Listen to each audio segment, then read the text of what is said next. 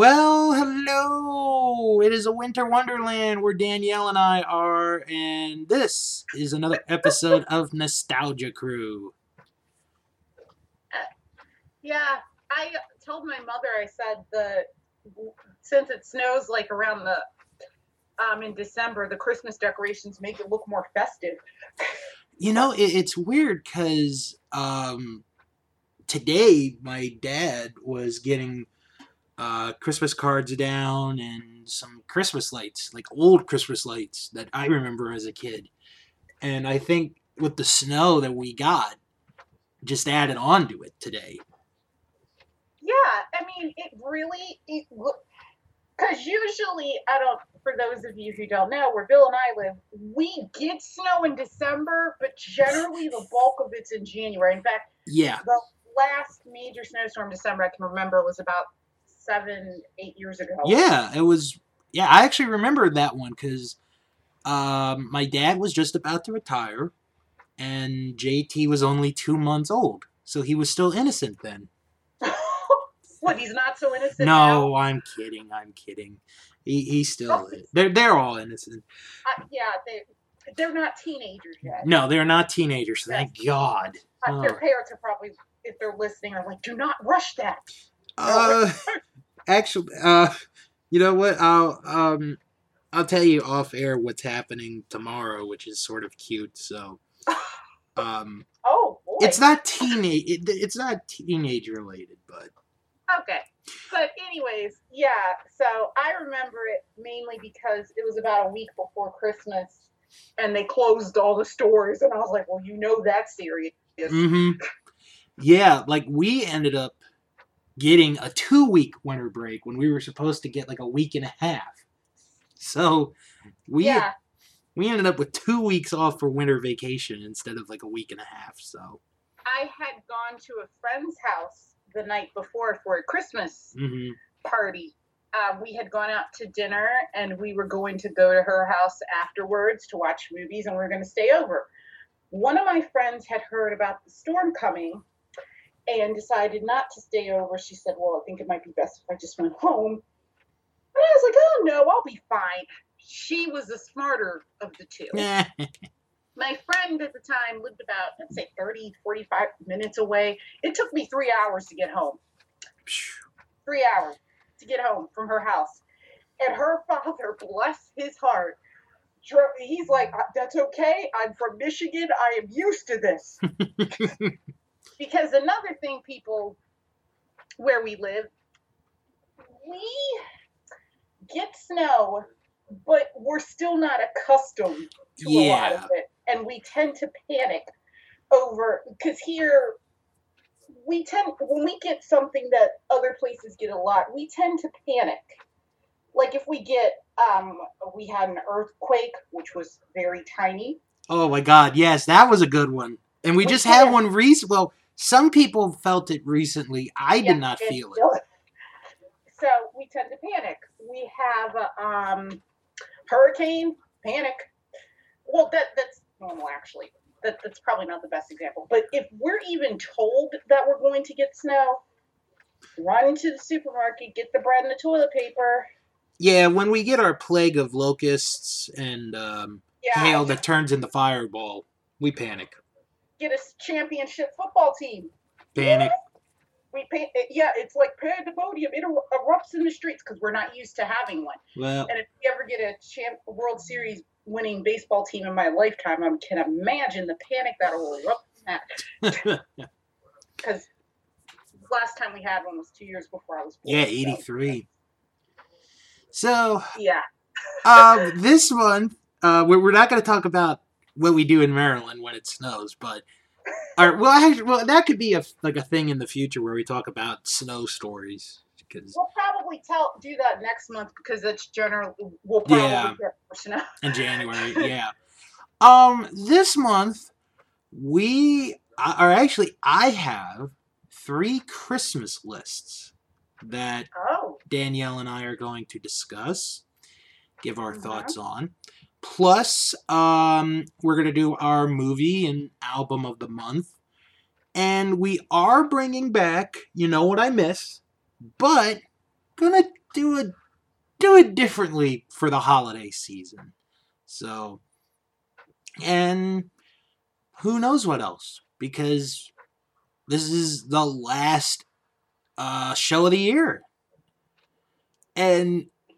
Yeah, wow, this year, you know, it's real quick. And and I was we were talking earlier, my dad and one of my sisters, Yeah. how we say a lot of times, boy, this year went quick. This year went quick. It did and it didn't. Mm-hmm.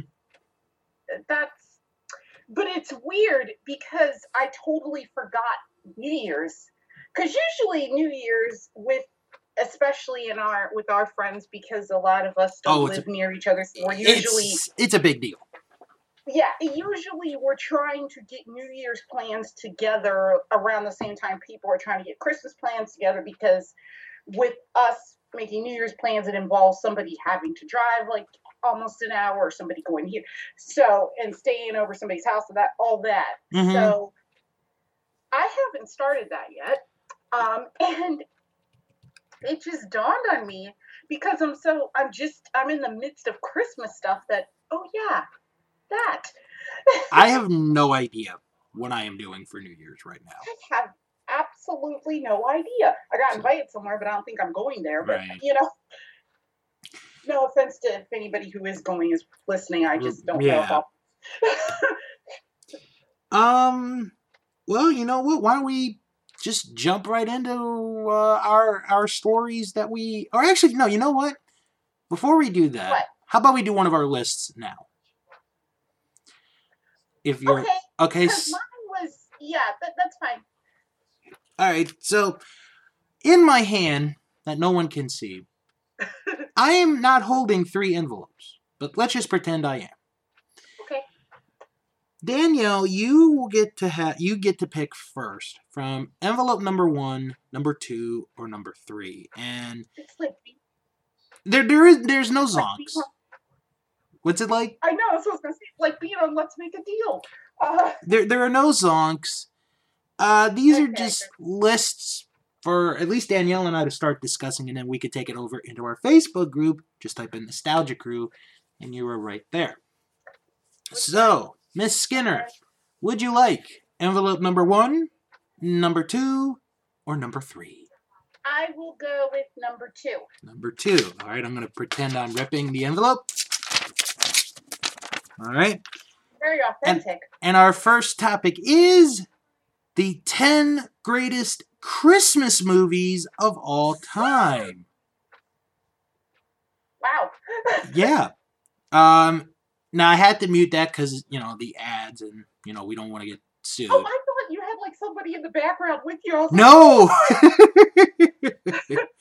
um. So yes. Um. You guys probably noticed from the last episode that um, I, we we're gonna probably do a lot of these lists from WatchMojo.com, and um, this is one of them. Actually, all three of them are from WatchMojo.com. Mhm. Uh, this list was first revealed on YouTube on Christmas Eve 2013. Uh, this has over 1.2 million views, and I have not seen this list, so I have no idea what's number one, what's not on the list. I, I have no idea. So Okay. we're both going to be surprised, and you, the listeners, probably will be too. Oops, excuse me. Uh, unless you have already seen this list, which, if you have, well, you don't have to worry about not spoiling because, well, it's a recorded show. So here we go. Top 10 greatest Christmas movies of all time, the 2013 version. And we'll start off with number 10 Dr. Seuss's How the Grinch Stole Christmas, the animated one or the motion picture? the motion picture. Okay, I agree. Uh, I have joked with friends that I went to high school with that this was like the Christmas movie that got played at school for like three of the four years. I saw it when I my high school actually went and saw it in theaters. Oh wow. Yeah, we um that our high school um the one I one of the high schools I went to, tenth and eleventh grade, for our Christmas party, we would go to the movies. Like they, they would rent out the theater? No, that would have been smart. Um, no. We went to see. We would just go to the theater and see it like regular. So we went to and we saw. Um, in fact, the funny thing is, oh no, the theater's still there. The mall got demolished, but the theater's still there. Mhm. Um, we went and we saw how the Grinch Stole Christmas when I was in tenth grade, and then it, and it wasn't that bad. It went well. So then the next year they decided to, when we were in eleventh grade, they decided to have us go see Lord of the Rings, which had come out on that day. oh. I do not recommend doing this. I really do not recommend doing this. right. with a bunch of high school students. um, I got in, I think, about half an hour, 45 minutes into the movie, finally. So, yeah, because, uh, let me rephrase this. If you do do this with a group of students, buy the tickets in advance. Yeah. Let's say that. We Okay. didn't do that. Um. Oh, go ahead. but in any case, um, back to the topic. Um, I actually think that they did an excellent job expanding on the original story with that movie. I really do think that they did a good job in expanding on why the Grinch didn't like Christmas. And, and and the town of Whoville and the people in the I think they did a fairly decent job with it. And um, Jim Carrey's hilarious. I really I wanna I wanna ask because you might be one of the few people that will admit that they liked that version Yeah. of the Grinch. Why why do you think Right. it why do you think it's universally panned? I don't know. It, part of it might be due to the fact that it's Jim Carrey, because not a lot of Jim Carrey was great in the '90s, but I think he was one of those comedians, like some movie comedians, that once the 2000s began, kind of dropped off a little. Right. Although by that point, he was still pretty popular at that time. But Yeah. it was when he got dramatic that I was like, okay, I'm not, I'm not feeling this. But oh, um, that was part of it. I think the other part of it was when you expand on something that has a smaller adaptation, you tend to make it feel too cluttered or Oh. too. And I think some people felt that, oh, it's too cluttered. I think some people felt that the reasoning behind him hating Christmas was so stupid that, oh, God, he got rejected by a girl. Ugh, You know? at any time somebody um a failed relationship or something like that is motivation for a character's actions people get really annoyed because that makes the character seem weak like my friend got annoyed when she saw maleficent and it was revealed that the reason she was like that was because of a guy and she got real upset. Mhm. Okay. Um, I think that might be it. I think they might have thought they commercialized it too much with the pop culture references. I thought that was funny. Um, and I think other people either really didn't watch it and they like to lump it in with the Cat in the Hat, which they shouldn't Mhm. because Cat in the Hat was just horrible. I mean, anytime the um the widow I, I don't know if it was the widow or the family of Dr. Seuss, but when the Cat in the Hat came out, they stopped them from making any more live action adaptations of his books. they, they told them, no, you can't. And I think since then, I think every the Lorax. I don't know if the Lorax was one of his books, but that was animated. Right. The Lorax ended up being animated. So. Yeah. So I think it was. I know it's not just. It's. I think it's just live. Yeah, because Horton came out after that, and Horton was. Yeah. So it's just live action adaptations. You they can no longer do. Okay. But I I, I, I don't have any. I haven't seen it in a long time though. But I never. I didn't have an issue with it. I I never it was- I never made it to the end. oh and- really? Yeah. Uh, uh, uh, yeah. I it, it wasn't because of my choice. It was either because like oh I had to leave or something was happening. Like if we were watching at home, so I never got to the end. But when you've seen the cartoon, it's like oh well, it's gonna be the same ending. So yeah, I, I just think it was a great expansion on, you know, it, it took the story and gave it a beginning and then it gave it an ending. And basically, if you've read the book and you know the original thing, mhm. um, it's it expands on it. Yeah. I used to hate this story because when I was in middle school, what my school traditionally would do every year was they would have the eighth graders. The eighth graders would wear Santa hats and they'd come up and they'd recite how the Grinch stole Christmas.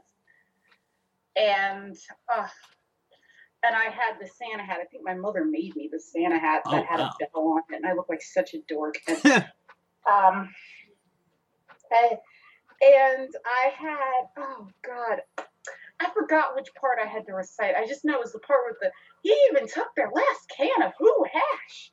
Or like, oh wow. or that, that's the one part I remember saying, but. For, but I just hated doing that. So for the longest, so when I had to go, so I wasn't too thrilled with the, um, I didn't want to watch the, sh- the cartoon after that. hmm But no, I, I I don't think it's a terrible movie. I you know now um and I think number 10 is a good spot for it because uh, if this had been higher up on the list, I probably would have disagreed. Right. Okay. But yeah, 10's good. All right. Number nine, The Santa Claus. I actually haven't seen that movie in about, good lord, at least 20 years. I think what's interesting with that movie is, and I might be wrong in my memory. At first, it didn't. I mean, like it was successful at the box office, but it what I I don't, I don't think it was that liked by critics. But as time has gone on, this movie has become, you know, a beloved Christmas movie. It got two sequels, Yeah, it did. Um, although the original one's more adult than the sequels, I think. but but the original one I think is the smarter of the three because okay, who honestly would think of okay, a guy you know, see Santa Claus, Santa spoiler alert here.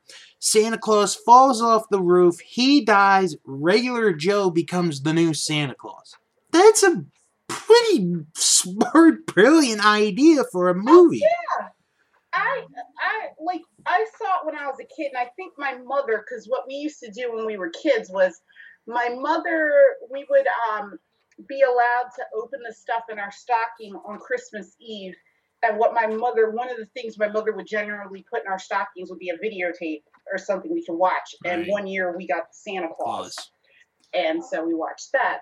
And um yeah i liked it. I mean despite some of the stuff he's done and said recently i actually like some of tim allen's things and um, I watched it. He did an interview recently. Um, 2020 was running a, ran a special um, a couple of weeks back about. Um, in fact, some of these movies might wind up on the list um, of Christmas movies of all time, and they interviewed some of the stars. And Tim Allen hated working with kids. He still to this day hates working with kids. I had no idea. You, you and he said um, a lot of it he projected into that role. And then I wonder how he made it through eight seasons of Home Improvement. yeah, I know, because you couldn't tell at all on Home Improvement. Yeah. I, I, I will. I will still watch that show now. He did such a good. I wonder. I wonder, real quick, I wonder how he was able to do that with Last Man Standing. Yeah, that's what I was gonna say. Well, Last Man Standing, the kids on there were older. They were teenagers, that's true. They were teenagers, or some of them were adults playing teenagers. Yeah. So I think that's how he did it. But Home Improvement, they were like, I think the oldest one was like 10 at the beginning, Yeah. at least, the most. So yeah, they literally grew up. Whereas Last Man Standing, I think like They were Uh, like late teens, early twenties. they were yeah they were like in their 20s playing teenagers and then the youngest one was like maybe 12 so but he had his grandson though who was a kid Mhm. little kid Yeah. but he yeah he said uh, but yeah so he projected a lot into it and the actor who played his son in the movie even said that yeah you could tell he just did not like being around kids Hmm.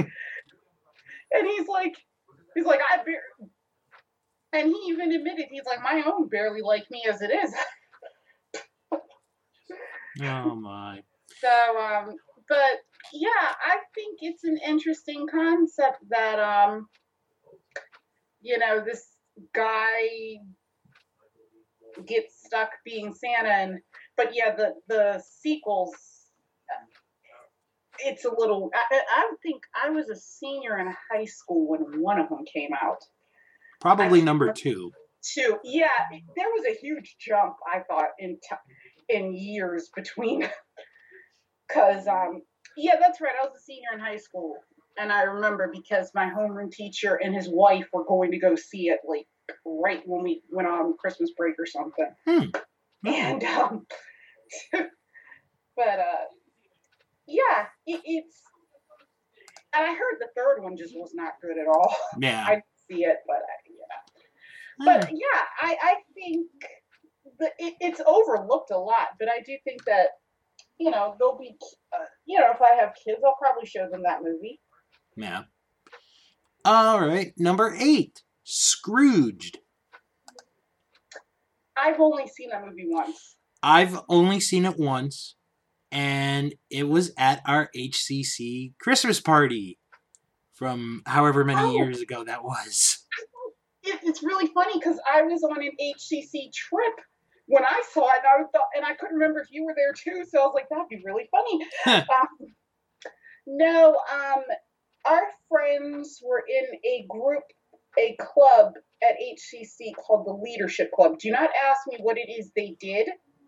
I cannot tell you. I just know that all the kids from Project Access were in this group. They're called Leadership Club. I never actually joined it because their club meetings like in, were like on my break between classes. I'm like, I don't. I just want to relax and eat lunch for an hour. Right. want to go do this. Wow. But um, oh yeah, I'll admit that. All right. It, uh, so we went on a trip to Harper's Ferry down in West Virginia, and uh, because my birthday was that day, they, I was like, "Oh yeah, I'll hang out with my friends on my birthday." So we took a bus trip and we saw Scrooge, and it was weird, as Bill Murray films tend to be. Um, but you know, it, it was dark, as Bill Murray films It's a different version of a Christmas Carol. It, it really is. And it, I did get a little sad at times, as you should be. But yeah, A Christmas Carol is one of those things that has been done so many times. hmm Like, I don't even think I've seen the original version of Where- it. Where's that list, Watch Mojo? The top 10 versions of a Christmas Carol. Let's have that one. Well, on one of my great time wasters, there's a website called TV Tropes, which I practically live on. hmm So, and I, I should warn you. In fact, there's a thing that says TV tropes can ruin your life, and it can because you're constantly, because it, it'll, it, it's like hours out of your life, but it's a great site. But anyways, they have a category on there called "Not Another Christmas Carol," Yeah. and it'll list in every genre or whatever how many there's how many versions of a Christmas Carol. um, and I mean, and it's not even just movies; it's episodes of TV shows Right. too that have done Christmas Carol. And there are. But I, I um, but yeah, I saw like I said, this was 13 years ago that I saw Scrooge, Oh, and wow. I honestly, I do remember parts of it. So, but I do think Bill Murray's funny. All right. So, Uh, number seven, Elf. I've seen parts of it. I haven't seen. I, I, I I've seen bits and pieces of, it. I haven't seen the whole movie its entirety. I look at the movie in th- this way. This movie, Elf, is right now the modern holiday classic. And I say that because th- there's a number of factors that go into it. One of which is the story. Again, original, like Santa Claus was. Elf, the, the, the story of Elf is an original um, yeah, I love story. the plot, and the plot is very modern. I think. And the other reason I think it's a modern classic is because of how Will Ferrell is in the movie. I mean, it's just how he is. You know, he's Yeah, Will Ferrell.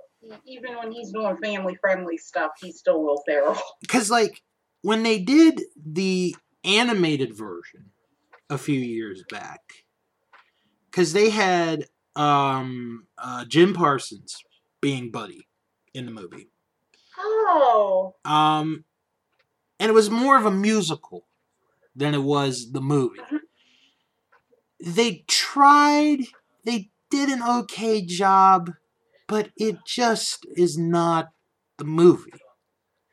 And the one thing I'm glad about, and when I'm about to say this, I'm sure some Hollywood producer will be listening to this and will be like, aha, he's got an idea. I don't want a sequel. I think that is one and done. You cannot do a sequel to Elf. There are, I yeah, I read the plot. I'm like, there's no room.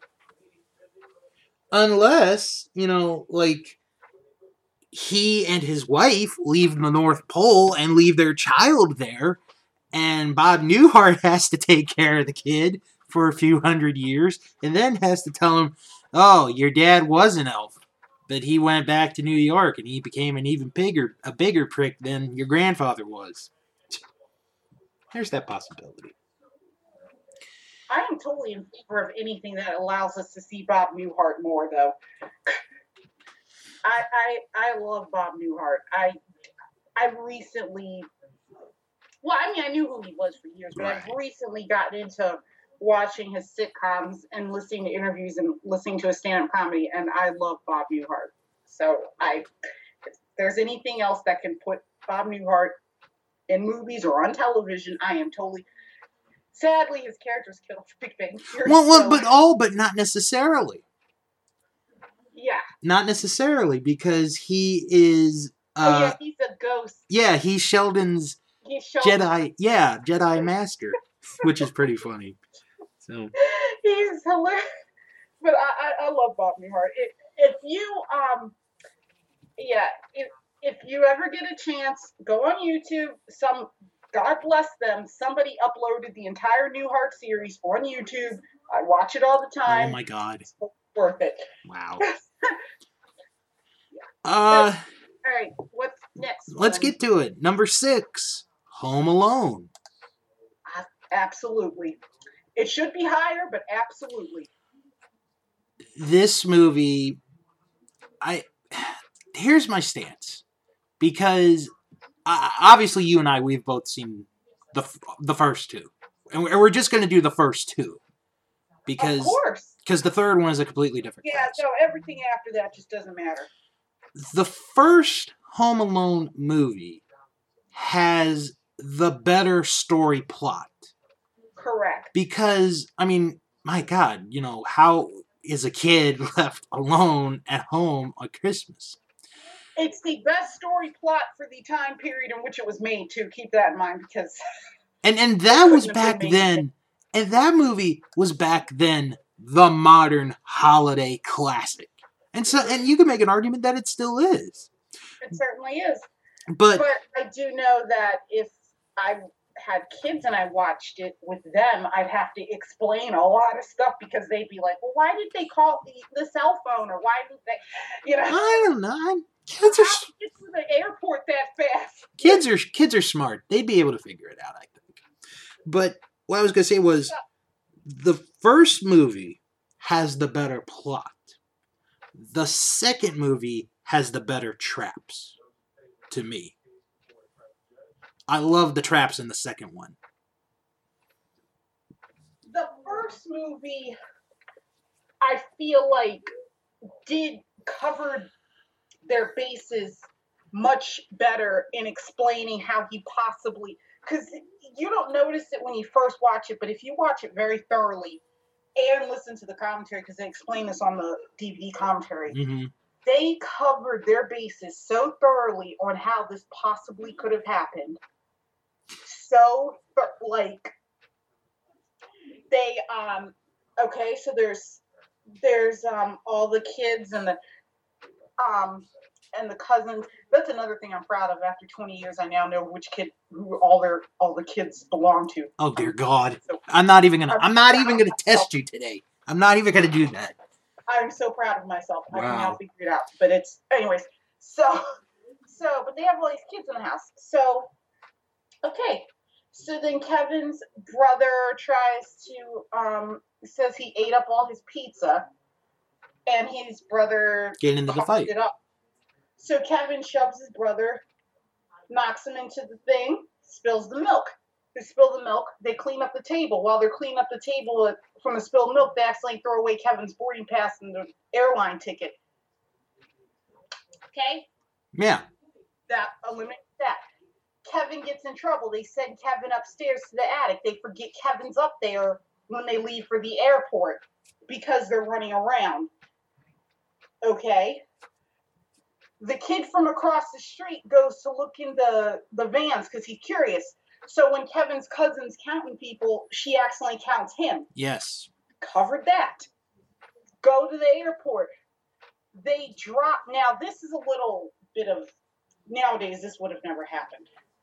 They drop all the. um. She says, "Okay, just take what's there. Merry Christmas," and they just run on the plane. Nowadays, with security, they would have got. They would have figured this out. Oh yeah. You know, they're running a plane. Sit. They. That's like the best logical, com- you know. And then they can't call the house to tell to talk to Kevin because They're in France. the pop, yeah, the, the phone lines got out that night.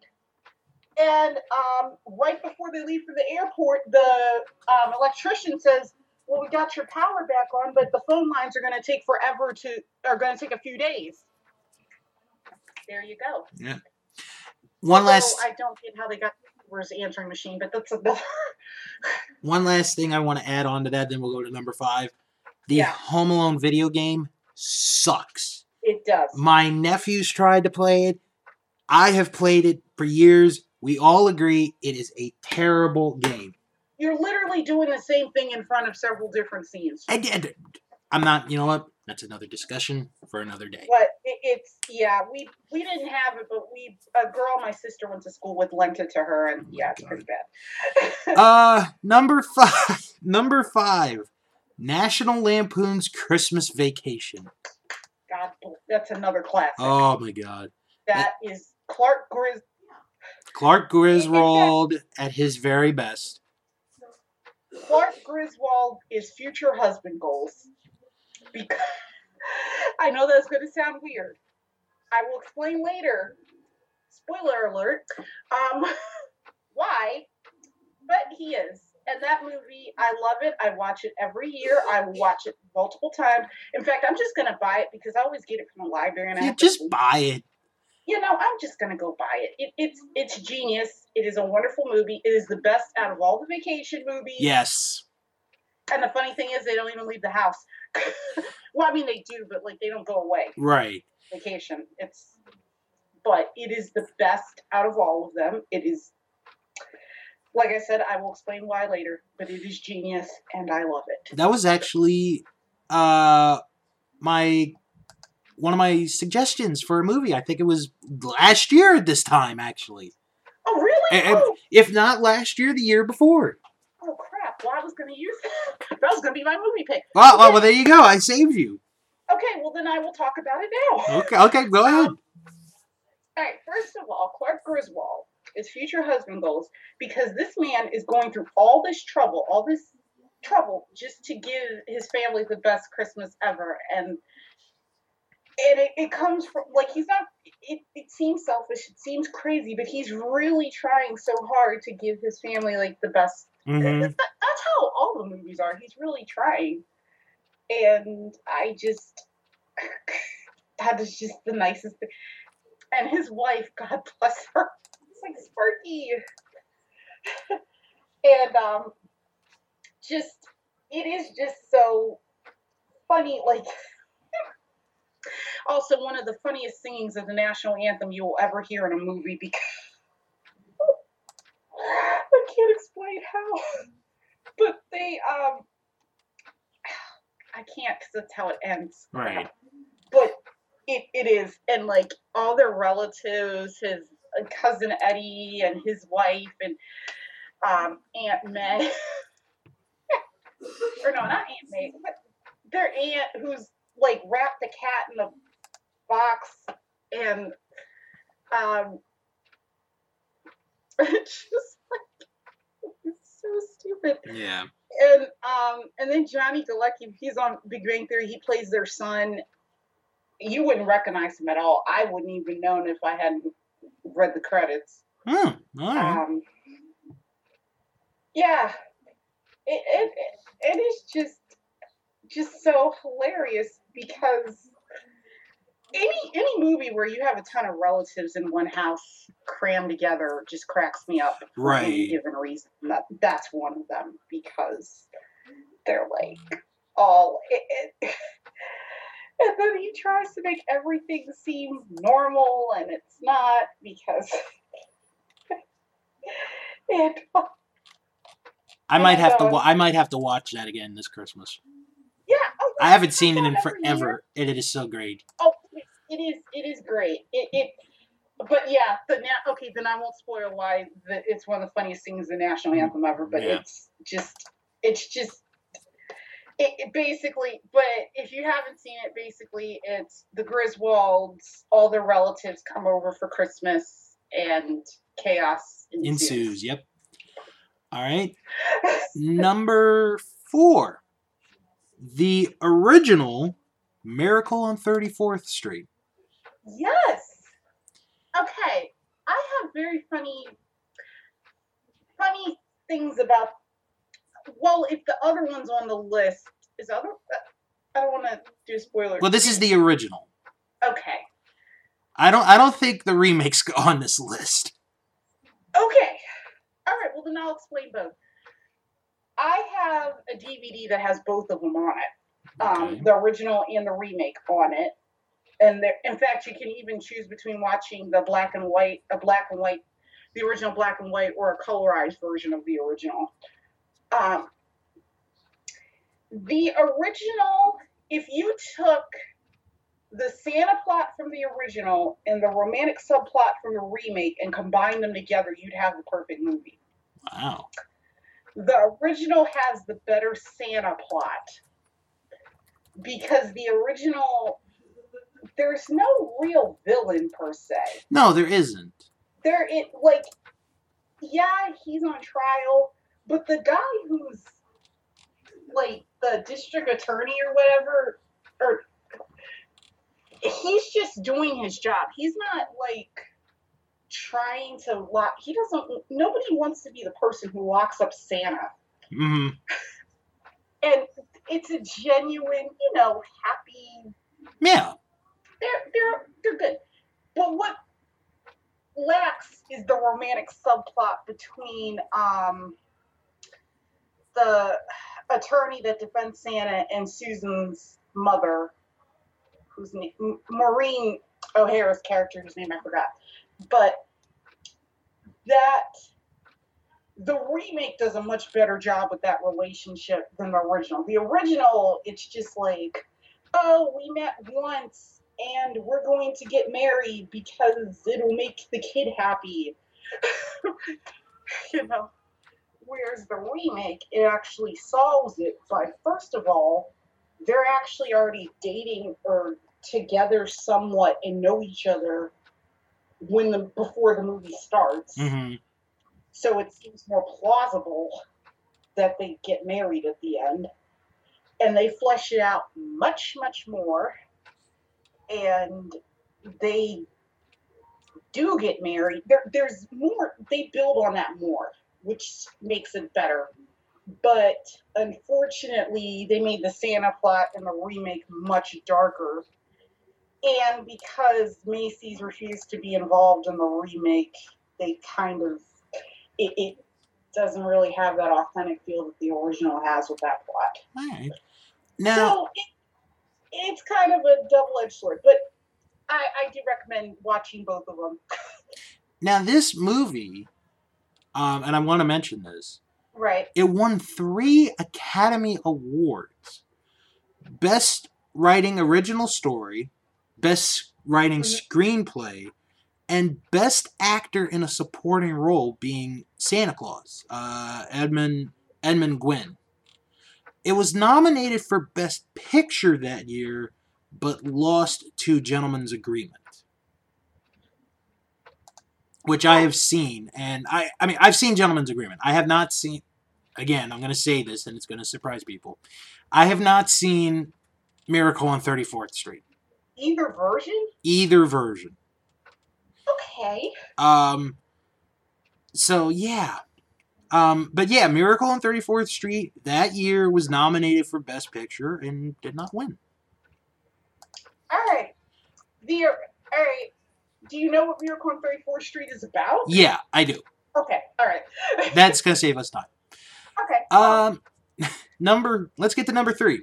Yeah. Number three, the 1938, and I think this is the original. I'm not sure.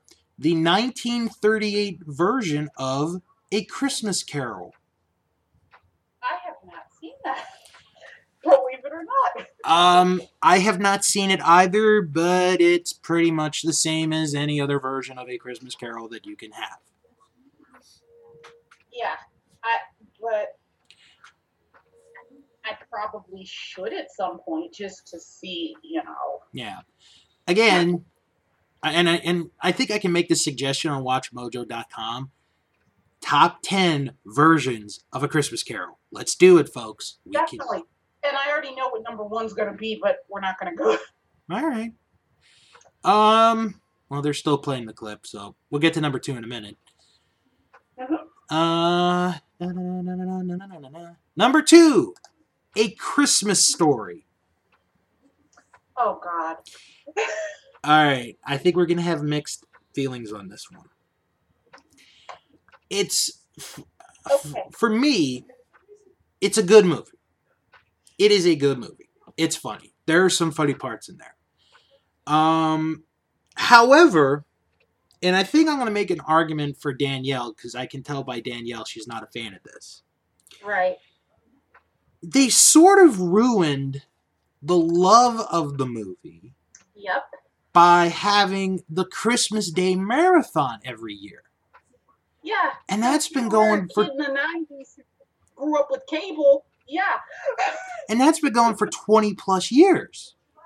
Uh, on I think it's TNT. And then yeah, TNT and I think also TBS. Yeah. And then to add into this conversation, they're going to do on the 17th of December a live version of A Christmas Story on Fox. And it's a musical. And they're now now now they got the narrator right, I think. They got Matthew Broderick as the narrator. That's a good choice. I I think. But I've actually never seen the stage play version, so I don't know how this is gonna look. honestly, I didn't even know there was a stage version of it. But I think with that movie, you are in one of two categories. You are either in the I really, really love this movie, or I really, really don't like this movie one bit. And it's one of those rare movies where you're in that situation. But It, it just suffers from overkill. it, does. it, it can. FX a few years back tried to do the same thing with Home Alone. They tried to do a 24 hour Home Alone marathon. I'm like, oh, heck no. You are not ruining that. Right. It's like, no. Thank you. All right. And now we get to number one for this list The greatest Christmas movie of all time, according to WatchMojo.com. It's a Wonderful Life. Okay, I could tell by Danielle they got this one right. No. It's okay. I know that sounds weird. okay. Have you, first of all, have you seen It's a Wonderful Life? Not the whole thing. Okay. I always catch the ending because because I think the ending All is one of the best scenes in the history of movies. All right. Let me explain this first of all. I had never. I first saw It's a Wonderful Life and I missed the first few minutes of it. Mhm. I do not recommend this because if you watch the first few minutes, if you watch it all the way from start to finish, it makes perfect sense. But if you miss the first few minutes, it doesn't make that much sense. All right. Now, like most people, when they think of It's a Wonderful Life, the thing that they most think of is this is about what is it like if he was never born. That doesn't happen until like about 20 minutes before the end of the movie. Which, if you've never seen it before, you'll be waiting and waiting. And that's what happened to me. And unfortunately, I saw this, watched this on NBC, like they air every year, Yeah. and there's commercials. Every Christmas Yeah. Eve.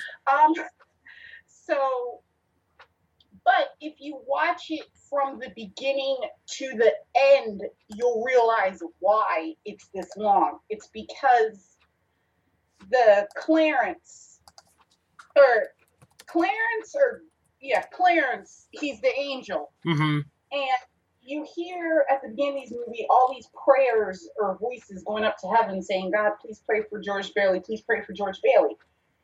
And this, and then God is like, okay, Clarence.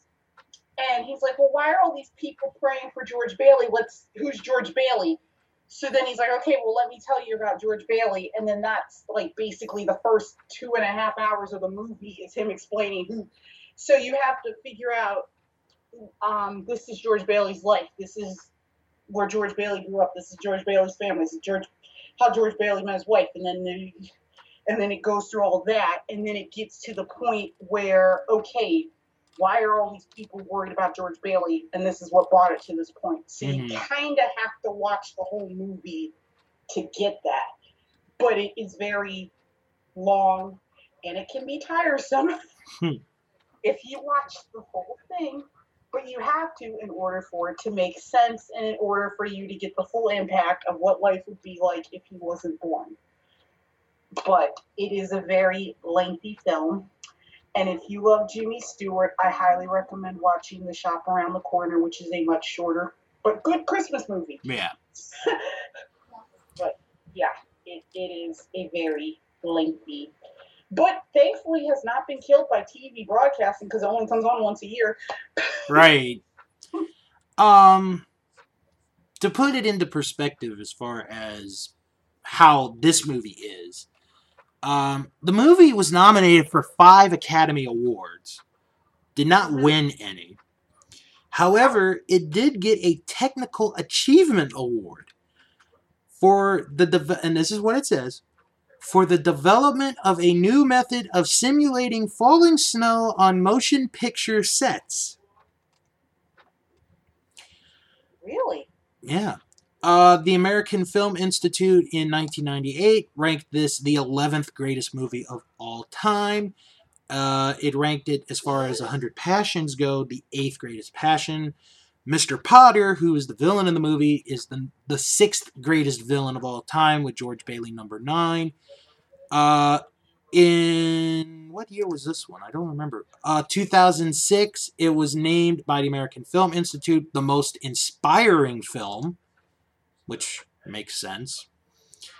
In 2007, it was ranked number 20 in the 10th anniversary edition of the 100 greatest movies of all time. And in 2008, was ranked number 3 in fantasy films. I don't know if I would consider that a fantasy film or not. But. All right, so that was our first list. And we will get back to the lists later because we have uh, some topics to discuss. And Danielle, I'm going to let you start it off with your first topic. Okay. Um. So this is a takeoff of something we discussed. I believe it was last month about the Rock and Roll Hall of Fame Yes. votes. Now I um, followed Bill's suggestion and I placed my ballot in, and I got the email back. They've um, closed the poll, Mm-hmm. and the fan vote results are in, and the following our artists are going to get an extra vote in the official induction vote Right. based on the poll. So we'll start with number five and go Yeah. down. Number five with 538,000 votes, Judas Priest. And uh, can I just say real quick with that one on the Facebook group, there were so many people who were admitting like, okay, use your use different emails to vote for Judas Priest. We want them to get in. We want them to get that extra vote. It was it was craziness. Yeah. me. I used only one email address to be fair. So I, I thought you would be one.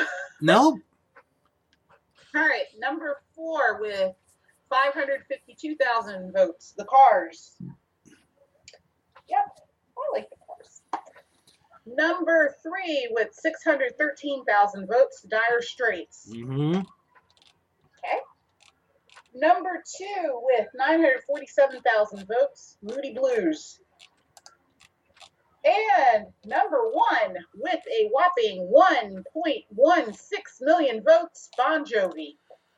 And something I think we should mention, and, and when I read the article, is since they've included the fan vote, whoever has finished number one has gone in that year for the Hall of Fame.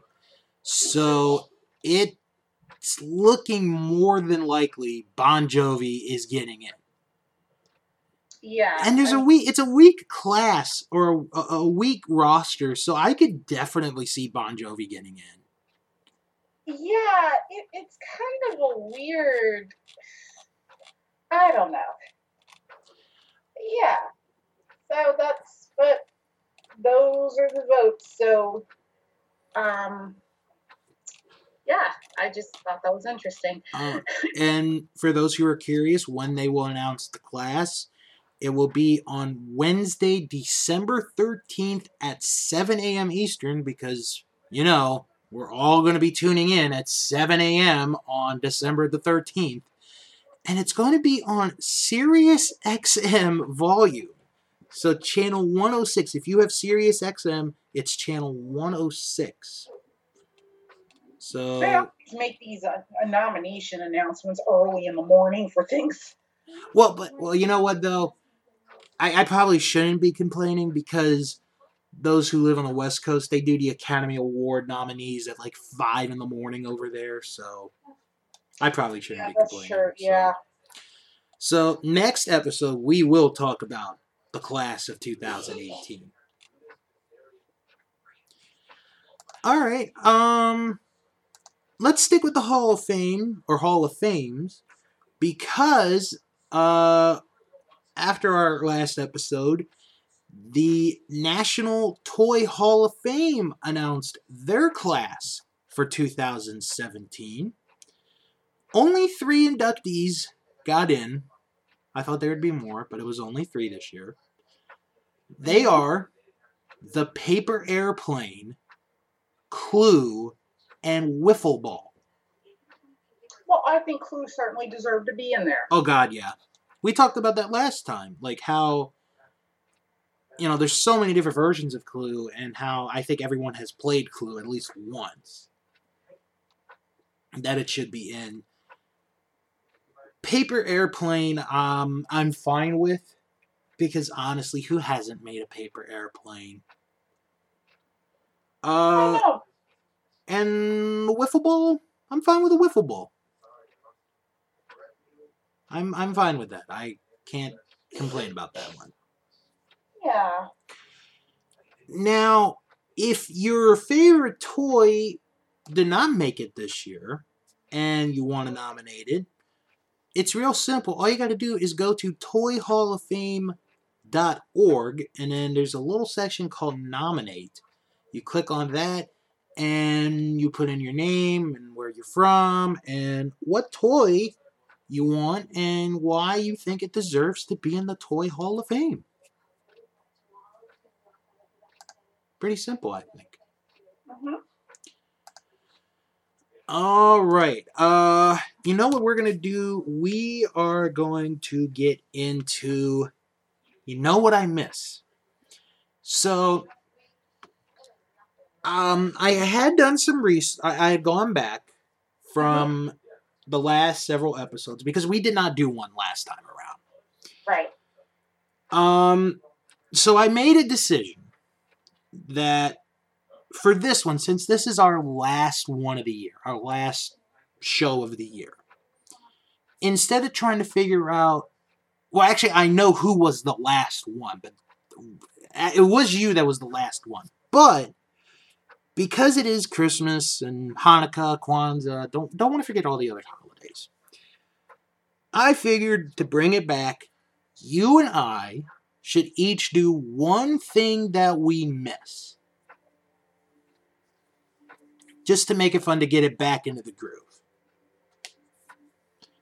Okay. All right. Um, so I'll go first. And I'll tell you, and you know what? I'll make this Christmas themed.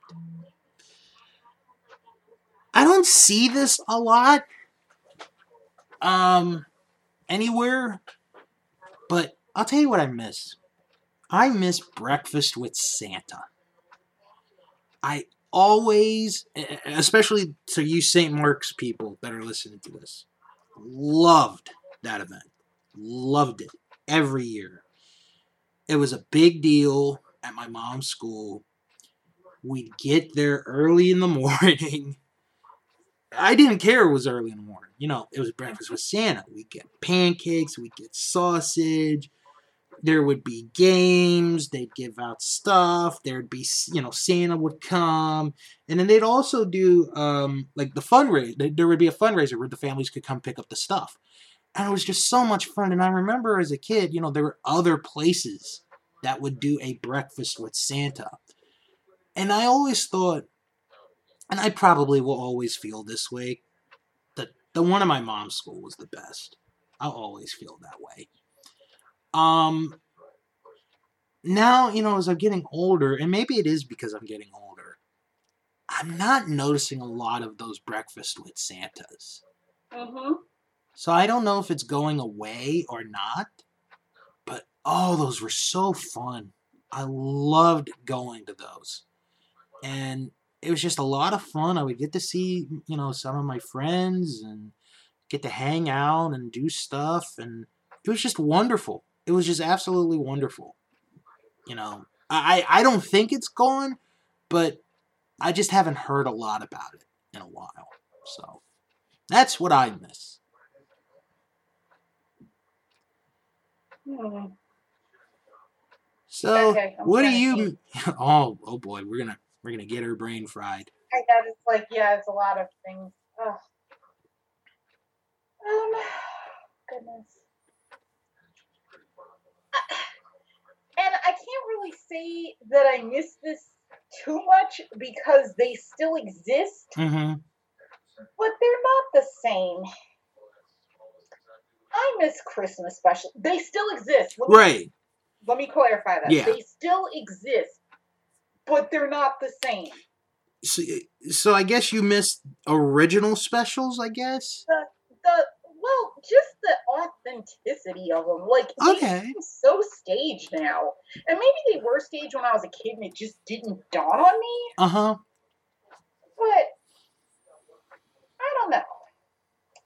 I, like Martha Stewart used to do one every year, where she would, you know. She probably maybe now her and Snoop might do one. I'll have to watch for that. But they did the Thanksgiving ones a little and a Halloween one, so um, but um, I just I miss um, what was like the the even the Disney Christmas parade. Like you can tell it just screams taped in advance. Mm-hmm. Like it used to just be, oh, it it was a parade, and oh, kind of like the Macy's Thanksgiving Day parade almost, except that's live. But you know, Yeah. like it used there used to be like some really good Christmas specials. And we still have a Charlie Brown Christmas, which I am thankful for. Yes. And we still have um I think the Grinch comes on. Yeah, it does. Uh and then um does um the and then I remember um the Hollywood um Christmas parade. Oh, I don't know if they still do that or not. They do. I'm reading it now, but um, it, it's it, it's not the same though. Mm-hmm. But I do remember watching it when I was a kid, and um, it's it's not the same though. But I remember when I was a kid watching it on um, I think it was Christmas. Uh, there was I I don't know. It just seems like Christmas specials now don't have like that homey feel. Like last year we watched um Taraji P Henson. I don't know if anybody knows who she is. She stars on the show Empire. I I think a lot of people know. Yeah, she did a Christmas special, and it just felt like, oh, it's not too festive. It's just let's just get dressed up, and obviously this was taped in like October, and like if you ever get a chance, look up um one like look up Bing Crosby's Christmas specials, or hmm the one where he sings with David Bowie, or the one, Right. you know, it just, I, I don't know. And maybe I've just gotten older, and it just doesn't seem that magical to me anymore. And if I were like 12 watching this, I would feel that way. But it just, I, I don't know. No, that's that's understandable. Yeah. Like, I still get emotional watching Charlie Brown Christmas when they sing that song, Mm-hmm. Christmas Time is Here. It still makes me emotional. Right. current holiday specials, not so much. I, I, I mean, like, I, I seriously think that when I have kids, most of what I'll be showing them for Christmas is stuff that I grew up with because what they have now doesn't seem like much. Mm. All right, I, I definitely understood what you where you were coming from with that. I Yeah, definitely got I, it. although I do hope they can have breakfast with Santa too. Yeah. All right. Um, want to get into another list? Sure. All right. So we still have two envelopes. We have envelope number one and envelope number three in quotes. So I'm gonna let you pick which envelope you want me to do next. I will take number one. Number one. All right. Let's rip the envelope. There. The envelope was ripped. This is a very interesting choice.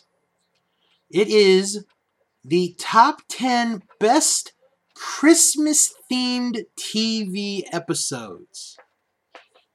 Oh, this is gonna be tough. Um, I think this is pretty easy to explain. It is any TV show, and they have a Christmas themed episode. I think that's pretty simple. Wouldn't you agree? I do, yeah. And it probably it, it's really tough, and I'm not sure if I would have seen most of these because there's so many to pick from. Right.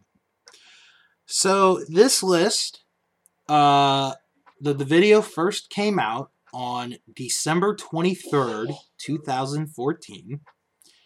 As of this recording, over three hundred ninety eight thousand views of this video have been done, or th- that's how many views it has. So you ready to go into this one? Mhm. Again, Daniel and I, we have no idea what is on this list. We don't know how it's ranked. we're going to be surprised just as you are. So let's get into it. Number 10, the first, or actually, I'm not going to say what, you know, first, second, or whatever, but it is South Park's Christmas episode, Mr. Hanky the Christmas Poo. Oh, yeah, I remember that.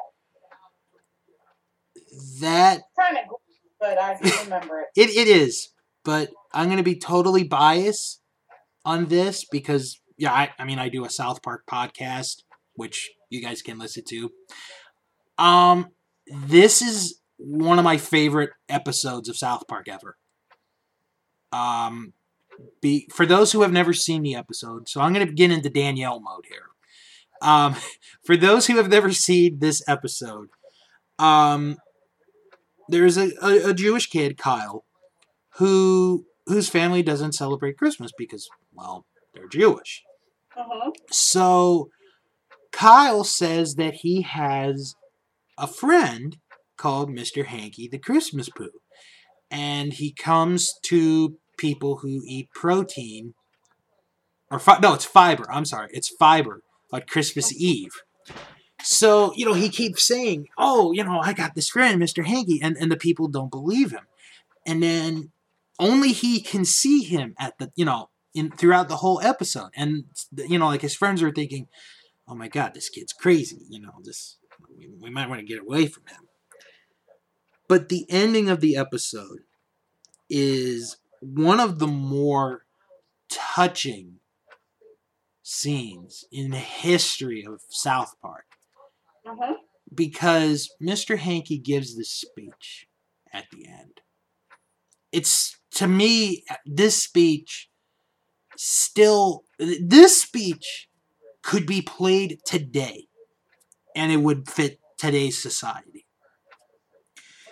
And he says, you know, Christmas is the one day of the year where we all stop fighting and we are, you know, we get together, we celebrate, and, you know, at the end we're like, gosh darn it, we can make this place a little bit better. And it's just this great speech at the end. And it almost makes me cry at times. I'm not going to lie.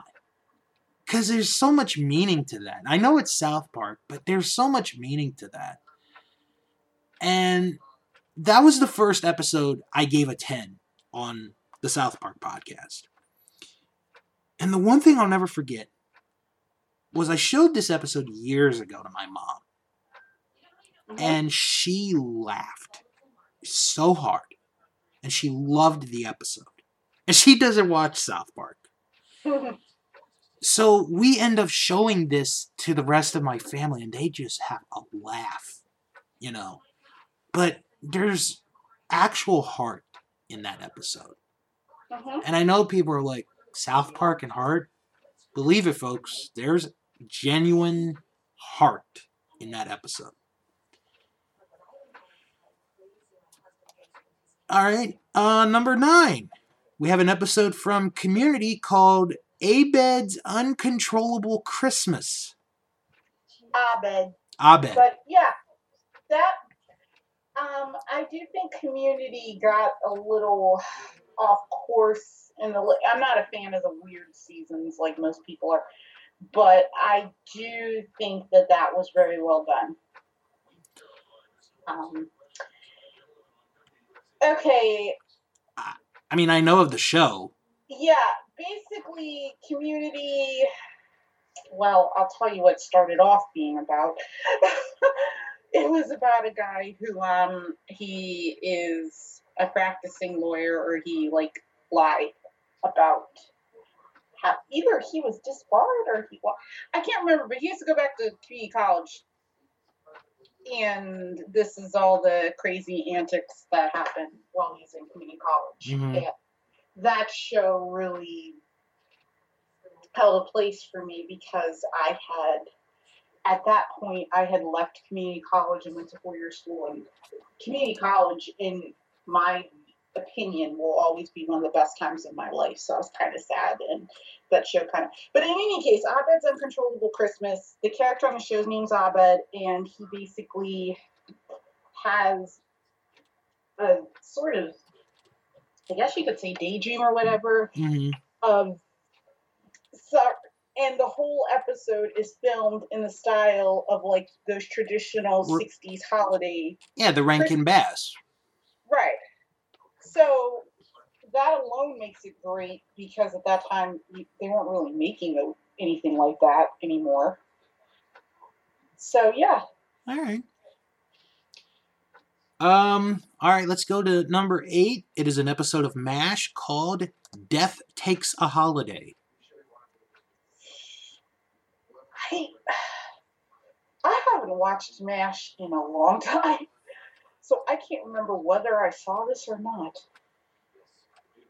Um, I'm not gonna comment on that because I have never seen this episode, so I can't say if you know it's good or if it's not good. Yeah.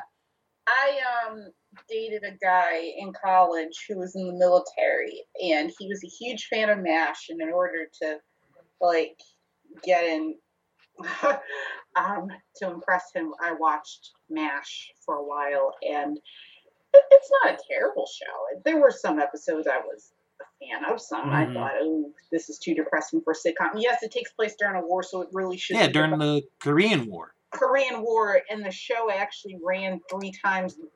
Oh, um, was it three times? No, yeah, three times longer than the actual, Actual war, yeah. It was that popular. So it's the same year a lot of times. Mhm. um, but I mean, and it, and I love Alan Alda, so but yeah, okay, I looked it up. It's an episode where they throw a Christmas party for the Korean orphans, and I don't remember seeing that one. But now there is a great show called a war episode called A War for All Seasons that covers the entire year in one episode, and um, that's a good episode, but it's not mainly a Christmas episode. It it covers Christmas, but it covers all the other seasons of the year too. That that one I remember. But All right. um, and I don't think my ex-boyfriend listens to the show, but he could probably talk about how good of an episode it is. But no offense to any Mash fans out there, Right. It's just, but I, you know, my my dad, well, my dad actually prefers the movie version. The movie is really good. Yeah, my dad kind of was. But yeah. Um. All right. Number seven. Uh, hmm, I had something in my tongue. An episode of Futurama called "A Tale of Two Santas." I have to look that one up because I did watch Futurama. Okay, I think I think I know this one. Yeah, this is the one I thought it was. So, um, Santa is an evil robot, and he kills people on Christmas Eve instead of giving you know toys to boys and girls around the world. And I thought they made a good choice with John Goodman being Santa or evil Santa in this one. Um, I remember this. Ep- I, I I think I remember this episode. It was a good episode. Um, just because Oh, just because of the idea of you know Santa is evil. Oh, and I'm reading the um the broadcast description because um Futurama was one of those shows that I loved growing up, but it had the misfortune of being scheduled at on Sunday nights at 7 p.m. and half the time football games would go over Yep. overtime. It wouldn't air, so I didn't get to always see it. But um this particular episode, which I might not have seen, because uh, Fox de- decided it was not appropriate for a 7 p.m. time slot due to its strong language and scenes of violence. So they moved it to a later time slot on December 23rd. Oh, so it would air before Christmas. Yeah. So, uh, so maybe I did see this. I don't know. I was 16 when it aired. Um, I could have watched this. Right. Not remembered, but yeah. Wow. Mm, excuse me. All right, this next one I'm gonna let you take control of because number six is an episode of the OC called "The Best Chrismukkah Ever." I did not watch the OC. Oh, jeez. Okay. Uh, I, I, I, yeah. Too bad our friend Kristen is here. I think Kristen watched the OC. let's let's okay. Let's pretend we know this episode. Uh, I'm gonna look it up. so it's these families. Uh, one of them, I think one of them is Jewish and Christian, so they celebrate both Christmas and Hanukkah. So, um, ba da da da da da. I have a feeling of what one of the other episodes will be on this list now that I've thought about it. But keep going. Uh, yeah, I've never seen the OC. Don't ever plan on ever seeing the OC. I yeah. And the funny thing is, I was a teenager when it was airing, and I certainly would have watched it. It was my type of show. I just didn't watch it for whatever reason. All right. Uh, number five from Seinfeld, The Strike. now let me see that because I was thinking of a Seinfeld episode. This is this is the Festivus episode. That's what I was thinking. I was as soon as I heard Christmas cut, I was like, there would be the Seinfeld Festivus. It just I just thought of that for some odd reason. Festivus for the rest of us. Yeah. Um, I there are some parts I remember, but other than that, I don't remember much of this episode except the the telling of Festivus and something happens and Kramer's like, "It's a Festivus miracle," and then like f- like the only way Festivus ends, like it has to end with George beating his dad in something. That's the only thing I remember. Seinfeld, I was in kindergarten or pre-K when that show started, and I was 12 when, when it, it ended. or middle 11 or 12. In 12, yeah, I was 12 when it ended. So I really, I remember it being on when I was growing up, but I didn't really. My mother, either my mom or my dad watched it. I remember it being on in our house. I just didn't really watch it. As an adult, a lot of it is starting to kind of make sense to me. So I'm gradually watching it as an adult. Right. When I was, so I, but I vaguely remember this episode. All right. Um, so. Number three. Or no, number four, pardon me. Number four. From the British version of The Office, it is Christmas Special Part 2. I do not watch the British version. Yeah. I am, but if it's the American version, I will talk your ear off about. But that version I didn't watch. Sorry, But, England. Um, sorry. Yeah, I know Um, they will. They hate me, but I yeah. My, you know what, real quick, because we have a little bit of time.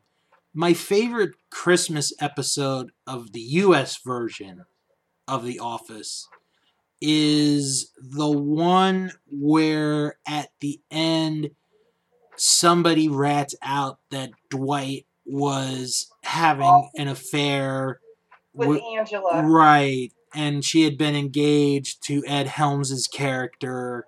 Andy, Yeah, and Yeah, that was a good episode. Christmas. American Christmas. Yeah. And I believe if I am, yeah, that was huge for me. I remember that episode. But um, I, yeah, I turned 23 the day that aired. Mm. Um, no, my favorite. I have two. I have um. There is that. There is the first one they ever did, which was Christmas Party. hmm Christmas party. Um, the Christmas party. He um, Michael decides to um, do a Yankee swap or whatever, hmm and he um. It, it and it just it just gets so messed up. Um, I can't really. The Office is one of those shows you can't really explain it Yeah. you have to see it. But Christmas Party is one. A Benny Benihana Christmas, that was the other one. um, where he um,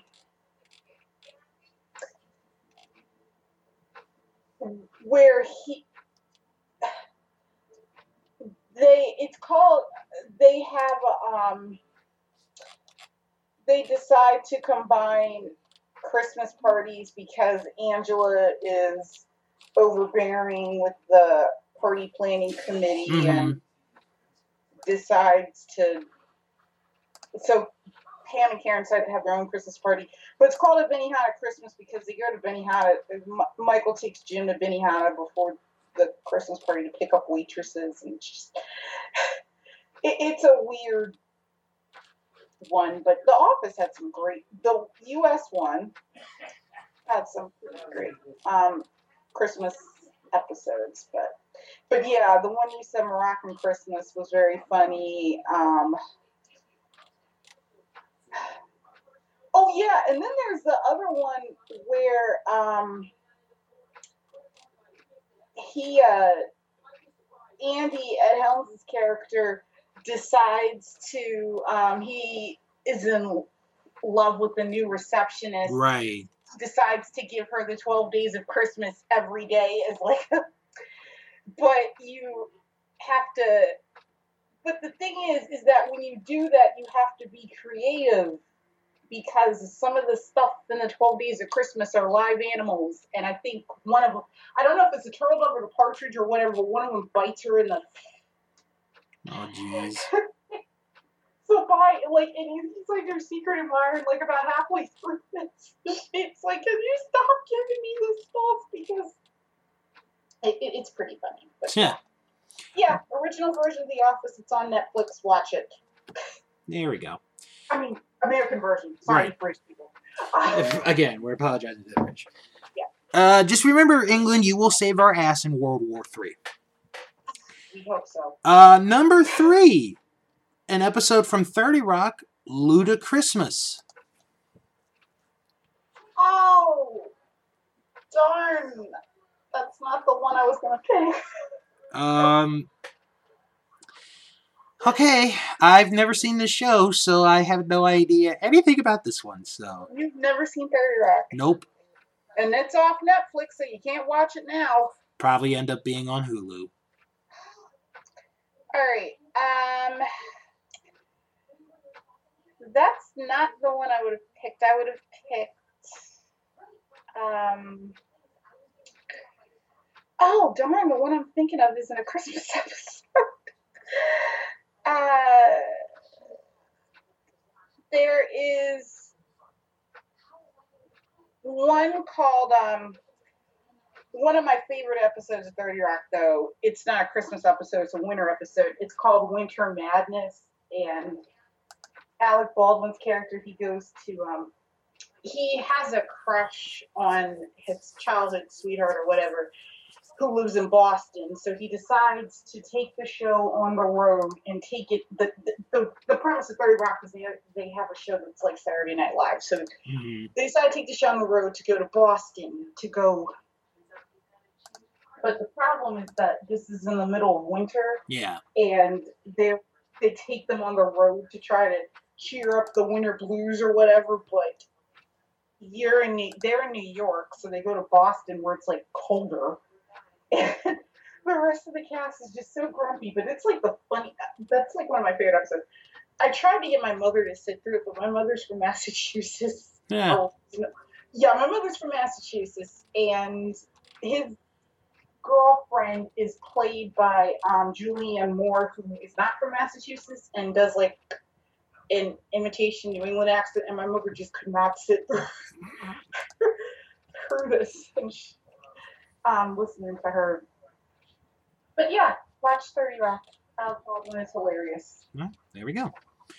All right. Number two.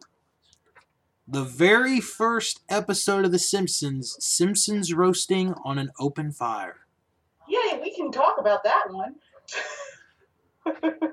Yeah, you know, I, I don't think people understand or realize that this is the very first episode. This is this is how the show begins almost 30 years ago. Yeah. And Um, oh, go yeah, ahead. No, I was gonna say they've had so many Christmas episodes, but Mhm. this is the one that everybody remembers. Right. Yeah, and to be fair though, I can't really name a ton from the run of the show because they because they don't have one every year. No, they don't. So, um, but certainly, I was in kindergarten when the or no, not no, um, I was in pre-K. Yeah, I was in pre-K when this aired. Um, and I had a picture book of this episode when I was a kid. Sadly, it is gone now. I, but they, they, they made a picture book out of this episode.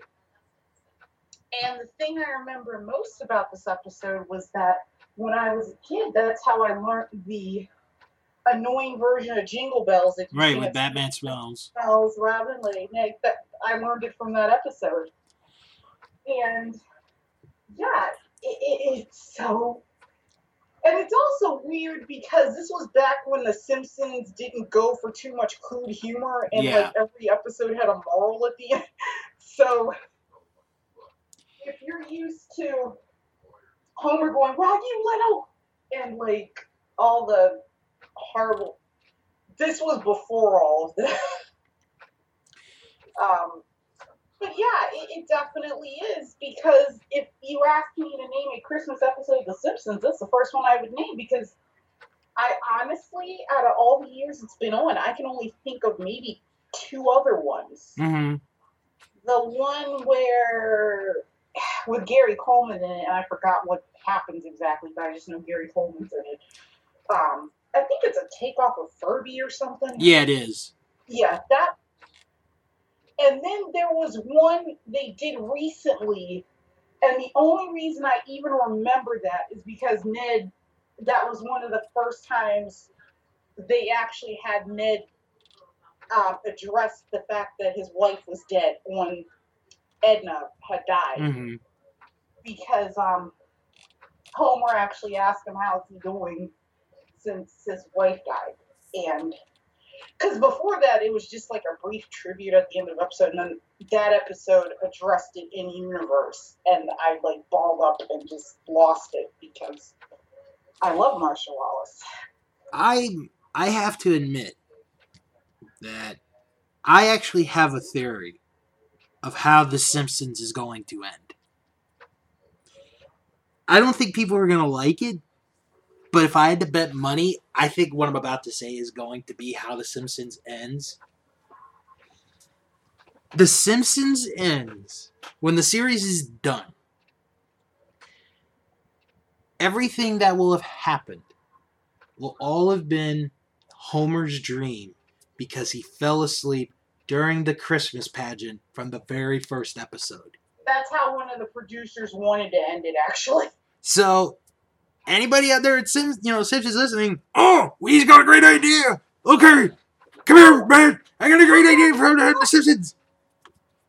the original they, there was a period where they thought the show was going to end and the episode that would have been the series finale was a christmas episode Right. Totally Which would have made sense.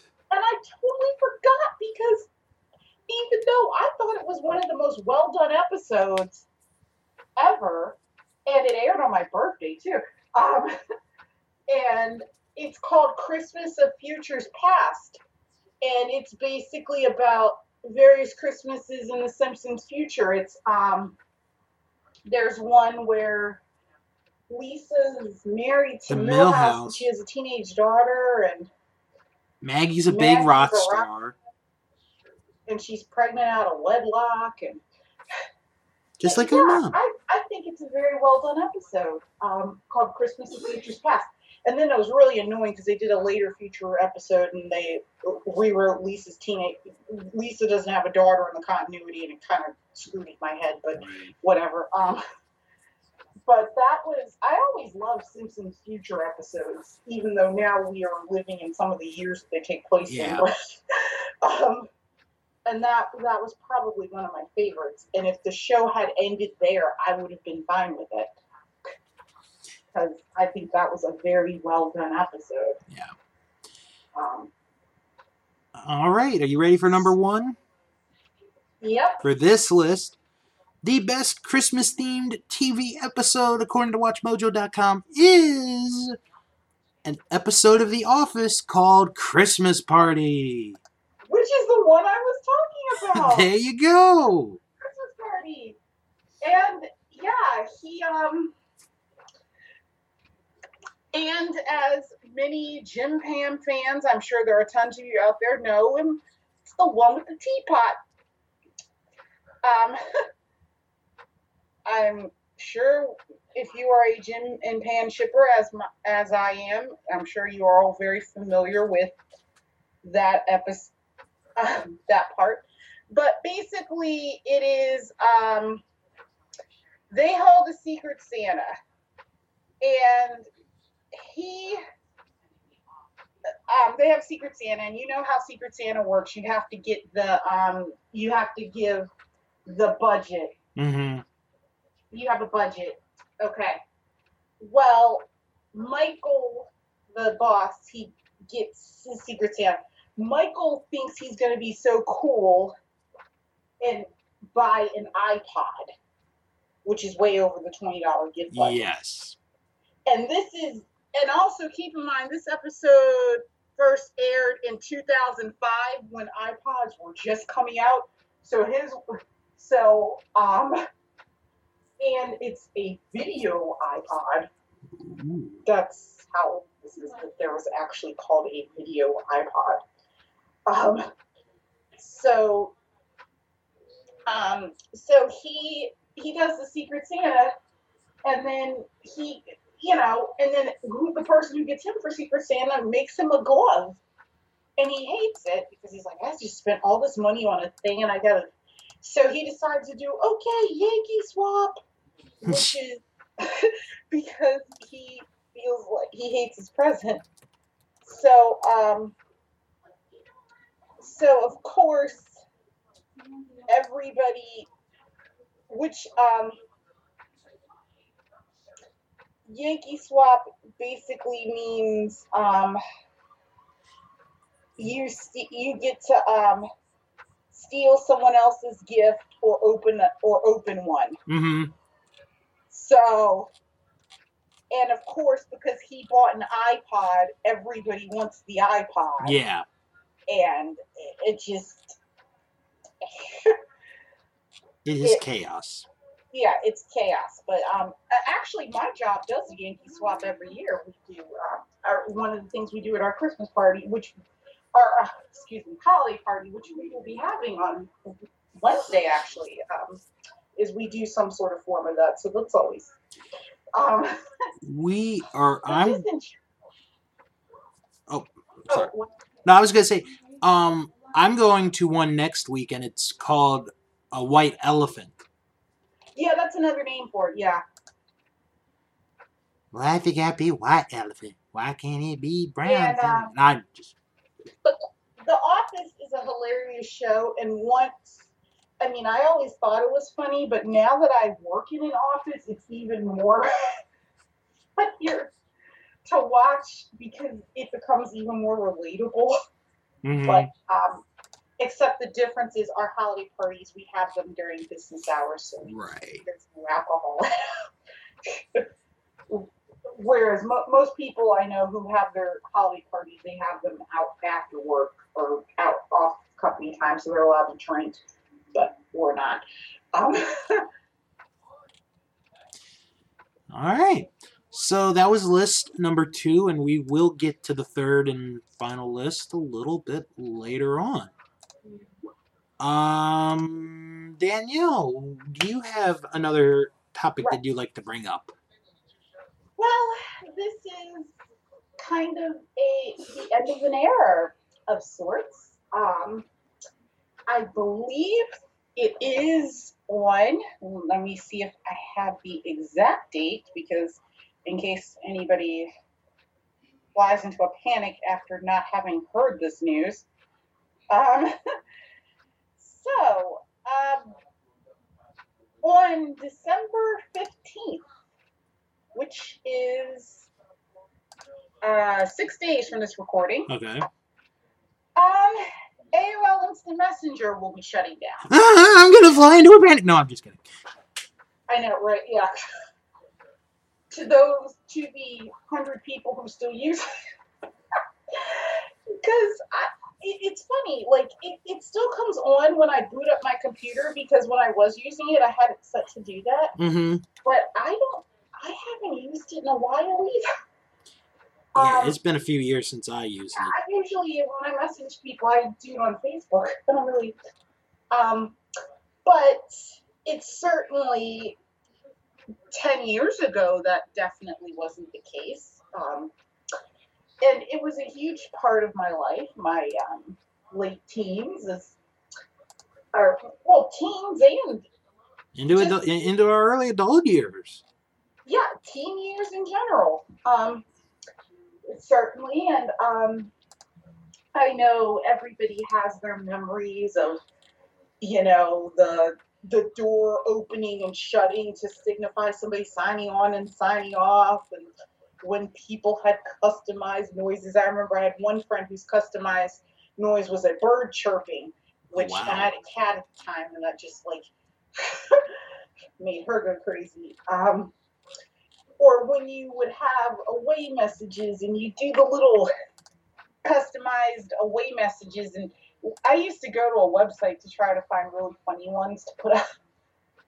Um, or and then there was the buddy profile you could put on your I don't know I don't know when they phased this out, but I remember around 2003 2004 they were still you would have like this was also before Facebook, so that's why this was popular Mm-hmm. um, if, where you had like a little buddy profile on your AIM thing and it would have stuff written on it and you'd know like how old the person was or who they were dating or who you know um and and then chat rooms and it, it kind of even though I don't use it anymore and I'll be fine to have one less app launching when I start up my computer um it's still um the end of an era. Uh, and, you know, and Bill, I think, um, I, I know that everybody, especially if you're of a certain age, um, has their fair share of embarrassing screen names. Oh wow. Um, my first one was sports fan something something something. I honestly don't remember what it was. Like the I went through several because at one point we had internet when I was in high school, and then we didn't have internet, and we didn't get it back till I was in college. So when I would go to community college during the day, most of my internet time, whether it was school related or social, it was in the computer lab at school Mm-hmm. in the cyber cafe at school. So I would um so that was where all my chatting would take place. That was where all um the IMing and stuff would happen and a lot of times I would just make up new screen names or whatever. But I had I've had some really horrible ones. I had uh, well, the very first one I ever had was LL. L, my mother was LLLDV, which was her name, my middle name, my sister's middle name, my name. It was all the initials. Right. And so then when my sister and I started using the internet, and I was about 12, and my sister was about 8, we had LLLDV2 Hmm. so stupid. But I think probably one of the most embarrassing ones I had though, um, because I've had several we'd be here all night if I listened to them all. But one of the worst ones I had was Lonely Girl. Wow. I was 19 and I had just broken up with my boyfriend. And I changed my skirt. Yeah, I was 18 or 19.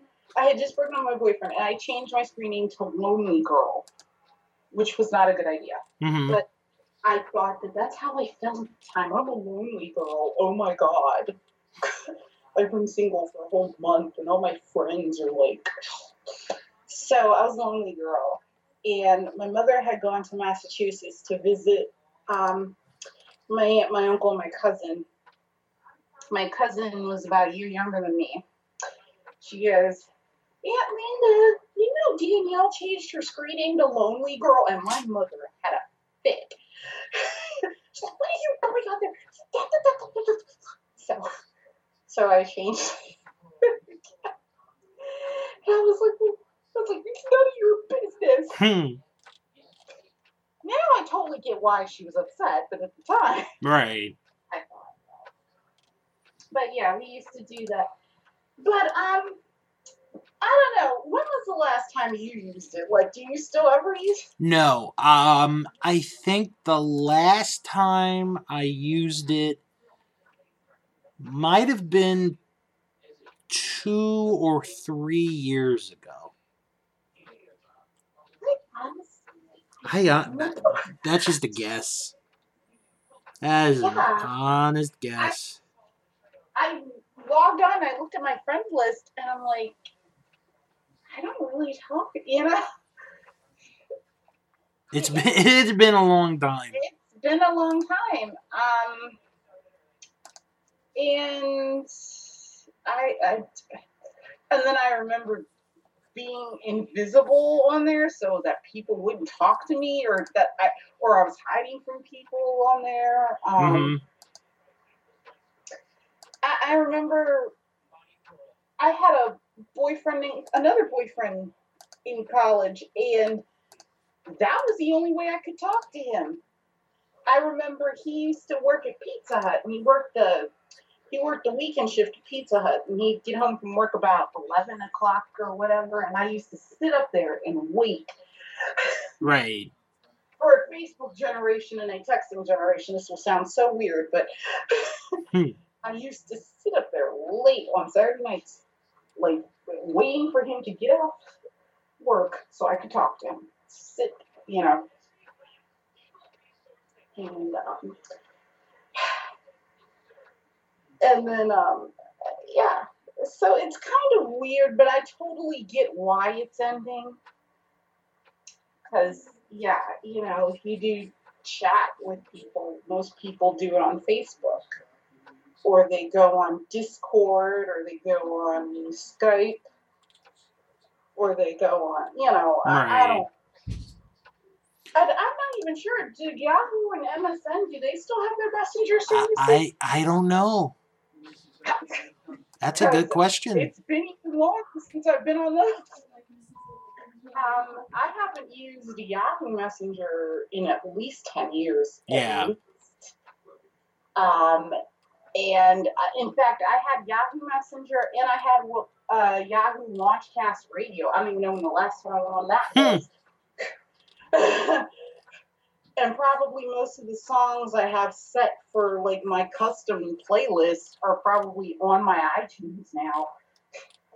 If anything. Yeah. Um, yeah, and then Hotmail Messenger. Hotmail. Phew. MSN, yeah, I don't know when the last time I used that. Whew.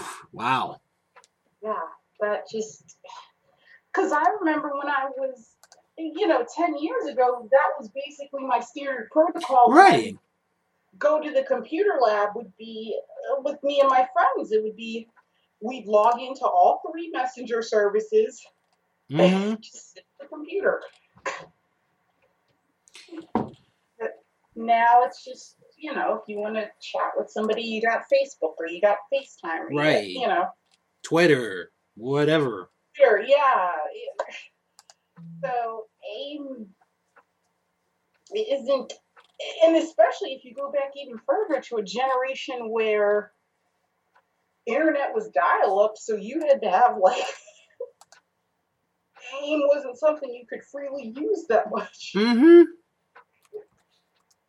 I remember my cousin had met a boy at camp one year, and um, Mm. One night after dinner, he was like, "Well, I'm good. I can't. I have to get offline now." And she's like, "I do too." And um, I, and she's, he's like, "Oh, but I'll get on after dinner." She's like, "Me too." She's like, "I have a date on the computer." Nowadays, that would just seem so weird. Yeah. But, cause like, you know, they they now now people do have dates on the computer. Um, like Netflix can I did that once. I was on, I think Skype or something, and I, I was talking to somebody, and we both watched a Netflix movie at the same time. And hmm. I don't know if people do that now. But in any case, it's the end of an era. It's, I guess it'll be weird not having the icon on my computer, but that's about it. I don't really. Yeah.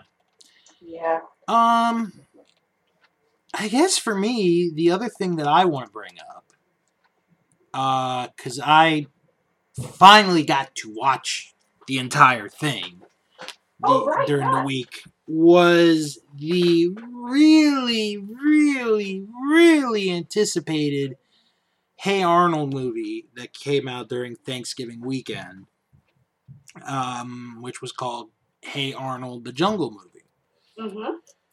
And for those of you who had never seen the, or weren't around when we watched the show or when the show was on.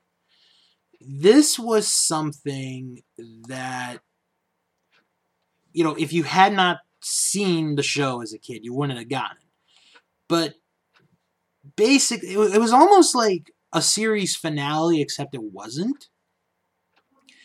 Um, yeah. it was, you know, Arnold I'm going to try to do this without spoiling. Mm-hmm.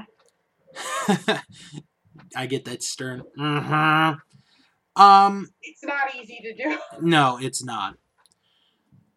Arnold, Arnold's parents have been missing since the beginning of the show, and there's a contest for a class, and the winner, the winning class, gets to go to this foreign country. And the whole thing was about, you know, showing who's real caring and all of that. So Arnold and his class win because of Helga, who, for the, again, for those who don't know, had a huge, or has, not had, has a huge crush on Arnold. Mm-hmm. So they go to the foreign country and they meet this guy, and it, it's just a lot of adventure in there. And you get the big moment at the end again, I'm, I'm not going to spoil it, or at least I will try not to spoil it. Um, and it's just really well done.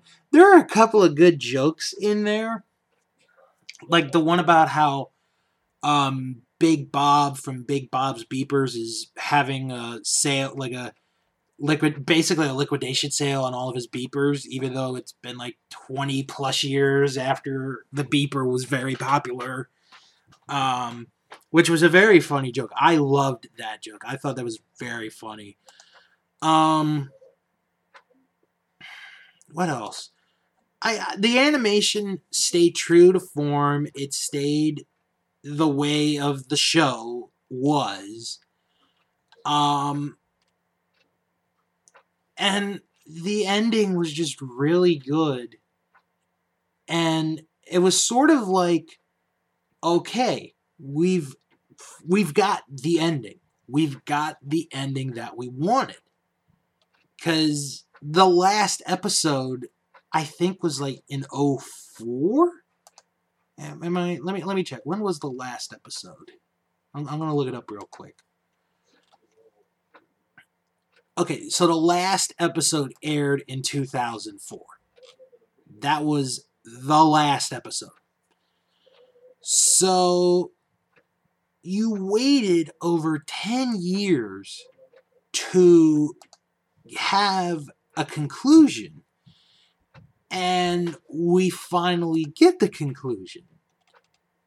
And then, like two, three days in a row after this, I read response from people like, oh, I want a season six of Hey Arnold. And I'm like, what? No, I don't want another. I do, because this goes back to our quote unquote favorite topic, Danielle, which is these shows coming back. Okay. I don't want that. All right. All right. All right. Well, we might be getting that. No.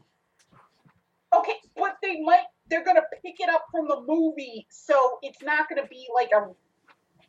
So all that stuff that happened at the end of the movie, is going to pick up from there. No. Well, I want to see some of that stuff. No. Wait ten years for this. Okay. You had the best ending. Th- It doesn't need to go any further. Okay. Convince me. all- Convince me. Okay. Well, first of all, okay, Bill's right. We've been waiting years for this. Even it, it's been even more grueling than that because Hey Arnold, which aired for five. They say this if it bring comes back will be season six. So it felt longer, but anyways, um. They had a movie, I think it was 2002, 2000. Yeah, I did not go. I didn't go see that one. I didn't either. This movie would have come out back when the show was originally on the air, but the low box office take on the first movie caused them to not to close the project to like not make this one.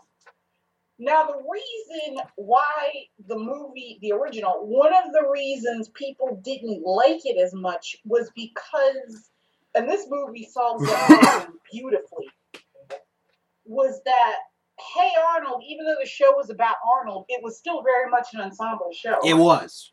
It like e- each character they had their day in the limelight. There were, you know, Oh yeah, it was done very well. and Helga was certainly one of the most popular characters on that show. Like even though it was about Arnold, like you. So the movie has Phoebe, who is like probably one of the other most popular characters on the show. The first movie, she only has one line, and like everybody, the, the other characters aren't as involved as much, and Mhm. people felt like who had watched the show for all those years felt like no that's not the best way to Right. do this. You know, it, it needs to be more about. This movie solved all of that. So, anyways, back to that. So that so the jungle movie got put on the, you know, shelved. And me and several other fans were very upset about this because we were told that the, all this stuff that happens in the movie, and we we were given this so much. I, I, I God, um, was going to happen. Now, another thing that was shelved was Helga was going to get a spin-off show called The Patakis. Because if you watch the original series, Helga has kind of a dark sort of home life that they couldn't delve too much into Right. because it's a Nickelodeon show, so there's a lot of stuff. Like her mother's supposed to be an alcoholic, but they couldn't really depict that. Yeah. Drink smoothies a lot. And her it- it's very dark and they were they had pitched a spinoff called the Patakis about her being a teenager and some of the stuff that happens at the end of this movie had happened to her by this point. This is me about giving spoilers. Um, uh, and so and they pitched it, but they were smart because they were like, well, if we want to put in some of this dark stuff, we can't pitch this to Nickelodeon. We'll pitch this to MTV. Mm-hmm. MTV turned it down because at that time they had Daria on the air and they felt like Helga was too similar to Daria. But so for years there have been two fan sites uh, um, fan pages and petitions, both of which I have participated in, where there have been a group that says we need to get the Jungle movie made, which there's been a group that says we need to get the Patakis on the air. Um, so we just would talk about this for years and years and years, and then eventually they're like, "Hey, it got made! Oh my god!" Mm-hmm. Because I have been signing petitions online for years to save shows that I want to see or see. None of them ever got uncanceled. Right. That's never ever happened. I, I've heard of shows where that's happened. It's just never been a show I've watched. So when I heard, oh my god, and, and, and at the end of the movie, during the credits, they thank everybody who um, who had um, all the fans for pushing to get the movie made. I nearly teared up. I was like, And oh. and you ha- and not to cut you off, but you have to catch that because it is in small print. yeah, I read it online actually, but and then I saw it again. I was like, oh my god! But but just the fact that they did all that, but there is some. I can't say. So they said, um, they said if the response is good, they might get a season six. Which, like I said, I'd watch because there's some stuff that happens at the end of the movie that they didn't have on the show that I'd like to see the dynamics play out.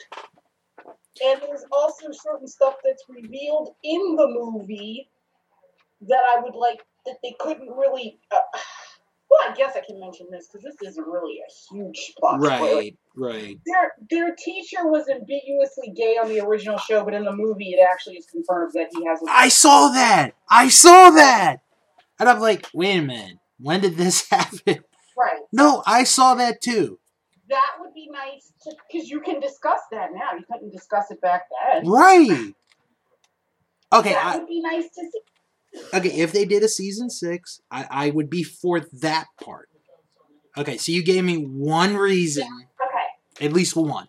And then what happens at the end of the movie that I have been waiting for years to happen, that I have been reading in fan fiction for 10 years. That alone would be why I tune in, but that's just me. Um, there's that. Then there's the. Oh, God, I can't say it because it's a. but Is, there- was it a big part? That's the question. Yes.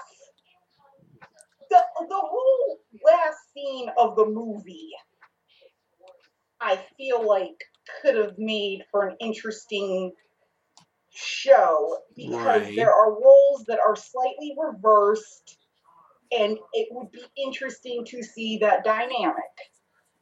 And we'll leave it at that. And I, I also didn't know that the guy who did the voice of the teacher played Bulldog on Frasier. I thought that was interesting. Somebody, yeah, somebody coined that out. If you watch Frasier, you would get how interesting that would be. But, uh, um, yeah, I, I just I think if with the right people, although and, and they did a good job with the voices, although Helen was a little grating at first because they brought back the original actress and Mhm. she's 32 years old and Right. just you know trying to get her to voice them. Um, well, they're they're they aged them a little. They're 11 and 12 now. Yeah, they're in sixth grade at They're the at the in- end. which is kind of weird because it it's supposed to be set in the present day, but it was the show was like ended 15 years ago, Yeah. so it's kind of weird time wise to you know. But hey, if they can bring back Will and Grace, Um. All right. Now, now I do have um a couple of notes. One of which is the ratings, and this is where I think I get a little. Cause there were there was one video I saw where it was like, oh, this movie was a failure. Well, okay, let me let me read the ratings. The original premiere, which again, we got to remind everybody, was the day after Thanksgiving. They gave it a terrible time slot. I feel. Seven, yeah. Received 1.39 million viewers within the first hour and 1.15 million within the second hour, averaging a total to 1.27 million. So that's almost 1.3 million. Um, so it also aired at the same time on Nicktoons and Teen Nick, which did lower numbers, but that's to be expected. Because not everybody gets those channels. Right. In total, it was watched an average 1.63 million viewers across all three networks. So I don't think that's a failure because you got to remember again, this is the day after Thanksgiving. It's Black Friday. And there are those of our age group who watched this show for years who wanted a conclusion. So they might have DVR'd it. I know I did. I DVR'd I, it. Yeah, I had to. Or some Um, I didn't watch it till the week after either. or some watched it when it happened. Now, But- oh go okay, ahead. Okay. So now to the critical response. And this is where I think this is going to determine if uh, if they do a, another season. So the AV Club graded this an A minus, Still good. complimenting the film for preserving the original series' warm tone and careful pacing, its willingness to let its young characters absorb dramatic moments and contemplate within silences. IGN gave the film a score of 7.5 out of 10, noting the little unexpected homages to what made Hey Arnold such a joy originally that marked the high points of the Jungle movie. And Den of Geek gave it a score of 3 out of 5, giving a more decidedly mixed opinion of the film, praising the opening moments of the film but criticizing the scenes in San Lorenzo. Yeah, I thought that got a bit lengthy. Uh, oh my god, there was one scene. uh, Okay, I have to mention this one scene. It's not a big scene, but it is a scene. The villain of the movie is in a is in a village, and the little girl basically stabs the villain with like this little knife. She throws it at his back, and he gets stabbed. I'm like, holy shit! It's hey Arnold, and somebody just got stabbed. like holy shit!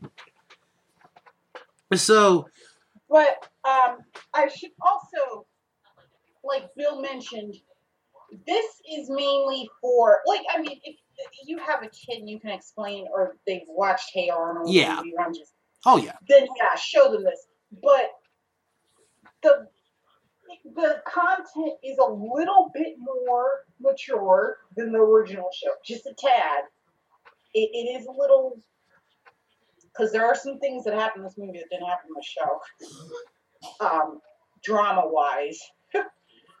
uh, but that's because it's for the fans that grew up with the show. It's primarily for the fans that grew up. That, that's what I have to tell people about. Like, think of it like Fuller House, because Fuller House, you know, they're like, oh my god. Their main audience are the people who grew up with the original. mm-hmm. And that's what I feel like people who make revivals need to think of. Your target audience is not the next generation, but the people who grew up with the original product. That is how you, that is why Fuller House is as successful as it is, and Girl Meets World isn't on TV anymore because they they went the wrong way. right. You're, you need to, and that is what the Hey Arnold movie did was They went for the right crowd. they went because a lot of these little moments they're, i guess i can mention this one because the premise of the movie is he's trying to win a trip to go um Right. To find his parents. to find his parents so he's trying to the the um they have like a thing where you can where your school can submit a video to win this contest or whatever. So they make a video. Gerald makes a video and they get all these people on to explain why Arnold is such a great person, and it's like a cavalcade of people who like were on the original show, Mhm. and it's just amazing. Like, because most movies you want to know, oh, what happened to so and so, or what's their, what are they doing, and you can't really fit everybody in. But I thought that was the best way you could have done it, and it's like. And also, I love it because the one recurring character that I couldn't stand barely talks in it, and that was great. Um, Oh, you mean that Irish girl? That poor Irish girl. but she's so, but she's so. Oh God, I could not. I, I was fine that they didn't give her that main lines because I couldn't stand her. it's like who the heck? Like, That's another. That will be another debate for another show. I'm like, I'm not here for you. But anyways, yeah, and there's just so much continuity with it. It just like, oh, you just got so emotional because it was what you. It, and, and the new Arnold, they they they changed Arnold's voice after. Well, they have to. I, I, They yeah, had to. and I admittedly didn't watch the later seasons as much, so I didn't really notice when they had shifted. But I was reading that um, he was played by Alex D. Linz in the later years, and a lot of the fans felt like he didn't do that good of a job. Um, Alex D. Linz was in Home Alone 3. I thought he was good. Honestly, I couldn't tell the difference, but some people were like, I was reading some reviews online, and I was like, oh. Um, the one who plays him now, um, well, you don't watch. he's 15. I, I looked him up. Yeah, he was on Desperate Housewives. I remember him as a little kid on Desperate Housewives. He, uh, Mason Vale Cotton, he was on. So, and that's so weird to me because the last time I saw him on Desperate Housewives, he was like in elementary school. Mm, Um, yeah, I, I think he did a good job, and people were like, "Well, yes, this is the Arnold we remember." Okay, really, didn't really notice all that of much of a me, me either. But I, I think it's safe to say that for the most part, we will agree the movie was good. It was done well. It was done It was. the way it was supposed to be. We had the conclusion that we wanted. Now we're getting into the debate of 2018, the great debate of 2018. Do they or don't Yeah. they do a sixth season? So I mean, if they can bring back Ducktales, which I don't really think people were clamoring for that badly. Well, that's true.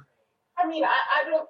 I mean, I know a lot of people who watch it now, but I don't really think there was a huge fan base. Not that I knew of. begging them to bring that back, but they brought it back. Yeah, that's true. And um, Well, I will say this. I don't. I don't want a sixth season, but if they do it, I will watch it. I, I definitely will watch it because there's. I just feel like they ended it at a point where you could. It could be ended for good. They ended it at a point where it could go both ways. Whereas Will and Grace, they ended it at a point where it was just over. Period. But then they. They they got rid of it and wiped it clean and brought it Don't get worked up, please. Don't get worked up. I'm sorry, yeah. Um, but I feel like they, they put it at a point where you could go both ways with it. And I think that that's the best way you could do it was it, the doors open for more adventures. And the creator even said, we'll see how the movie does, and we might I and um, do more. I think for me, he's doing much else now, is he? for me, if I was Craig Bartlett, who is the creator, my decision would go upon how did the fans feel of it, not the rating, because I feel ratings these days are such over is such an overrated thing to determine if a show can continue or not continue. I think what should be his determining factor is what did the people think of the movie?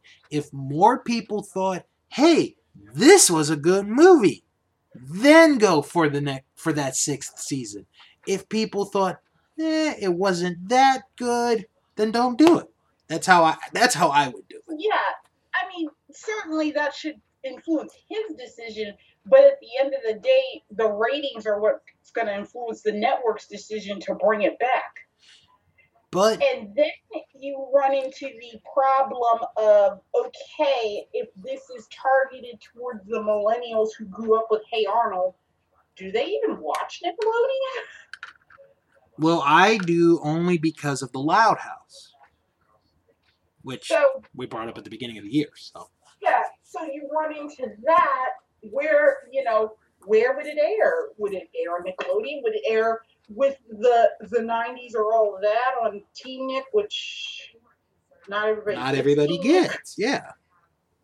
So and the 90s are all that actually had the opposite effect on me where I was rewatching I was like this stuff isn't as funny as I yeah, yeah yeah. um Hey Arnold was probably one of the few shows they aired on there that held up remarkably well Yeah. um Hey Arnold and Clarissa were probably the two that still oh yeah and Doug Hey Arnold Doug and Clarissa were the only ones that really held up Can we have that one next? kind of- Can we have Doug? Doug Yes. see I'm in Can we have that one, please? All right, Doug, I am in a weird camp. I am one of the very few people who actually enjoyed the Disney version. Thank you. Thank you. I am one of the people. Every every time anybody brings up Doug, they like shun the Disney version. I'm like, no, I watched that every Saturday morning. That was Okay. I watched. Yeah, I Can, can I just say why people should shut up about dissing that version of Doug? Can I, if you don't mind? yeah, yeah. Because they had to grow up. They had to grow up. The last episode, he graduates sixth grade. What are you gonna do? Have him be in summer for three years? No, he's gotta go to middle school. You got to go to middle school. Arr! I will applaud any cartoon that actually lets the characters age. I will applaud the living. Here, I'll- daylights out of I'm throwing a box. I'm throwing a box in anger to not break anything. I will applaud any cartoon that lets the characters age up, and that was one of the few where they did that, and I applaud them. And as told by as told by Ginger, I will applaud for several reasons, and that's one of them. The other one is that the characters actually change clothes every day, which I get for animation purposes why they can't do that, but they actually did that. Oh my gosh. Um, yeah. So I will. Uh, Daria did the Daria. They aged. They aged on Daria too. I will applaud any cartoon where they actually that's about kids or teenagers and they actually aged. Although, and here I am applauding The Simpsons as a great cartoon, and they never did that. Yeah, you Oh. just self, you just contradicted your argument. oh yeah, and the fun fact, um, his wife is Lee. Well, okay. Craig Bartlett is married to Lisa Groening, who is Matt Groening, Creator Simpson's sister, who is the basis of Lisa Simpson, which Oh man. Uh, Lisa Simpson's husband. all right. We we've in been case- yes. In any case, But in any case, we will watch Hey Arnold if it does come back as a regular series. Yeah. I'm hoping. I will. All right. So we have one more list. Okay. So by default, we go to envelope number three. Mhm. Okay, I opened it. Mhm. So our last Christmas list that we're going to discuss here, the 10 greatest Christmas TV specials. Okay. I was complaining that we don't have any anymore. Well, now you have one of your own. Um this is the oldest of the three videos that of the lists that we have discussed. This was first published on December 21st, 2011. And surprisingly, this only has 211,000 views. Surprisingly. I thought it would be more, but all right. So, you ready to get into this one? Okay. All right, let's do it. We start off with number 10 and Merry Christmas, Mr. Bean. Hmm, I didn't really watch Mr. Bean, so Um, my sis, my older, well, the oldest sister was into it, and I know some of our friends are, and um, I so I I don't know I I think I'd have to watch that whole thing again to give an, a, a fair opinion of it. All right, number nine, the little drummer boy. hmm. I have to admit, when I was a kid, this special scared me. And the reason it scared me was because it wasn't like the other Rankin Bass specials. As far as like the quality presentation, and it just seemed darker.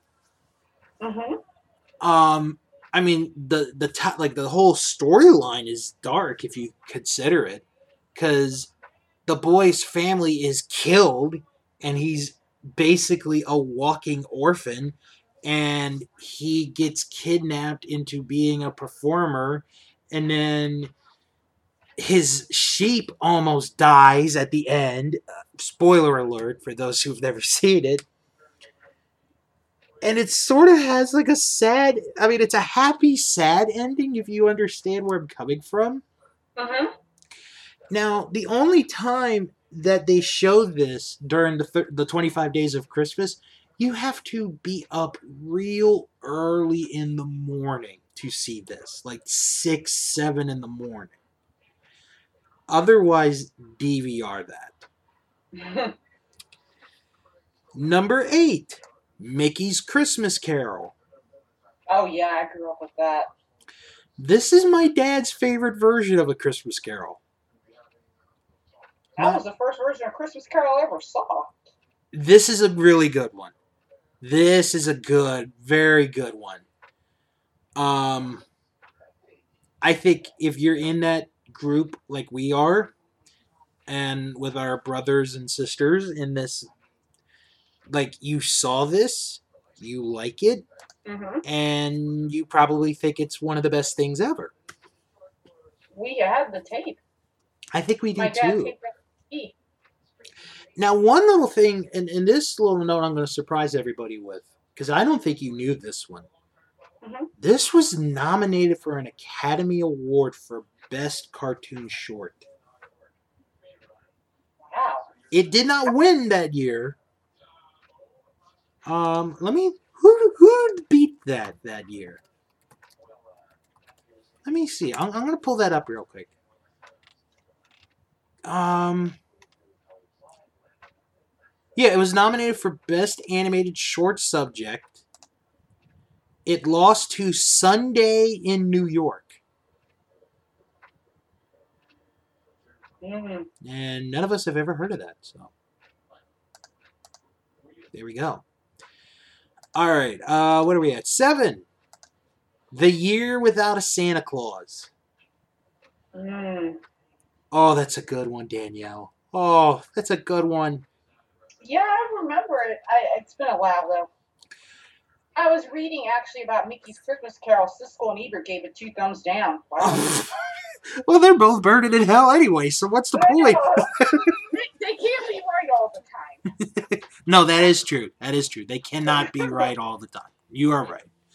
Mhm. Um, but no, The Year Without a Santa Claus is a Yankovi family classic. It's one of our favorites. I, haven't seen it in years, but I do remember it. Oh, to me, Mickey Rooney is Santa Claus. I think, you know, for the history of media, the movies, TV, to me, Mickey Rooney is Santa Claus. Uh, number six. This is this next one might be controversial. I don't know, but number six, a Charlie Brown Christmas. Yeah.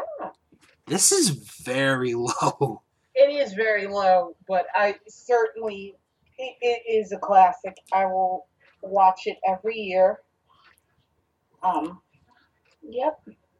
It, it's interesting because it just turned 50 two years ago.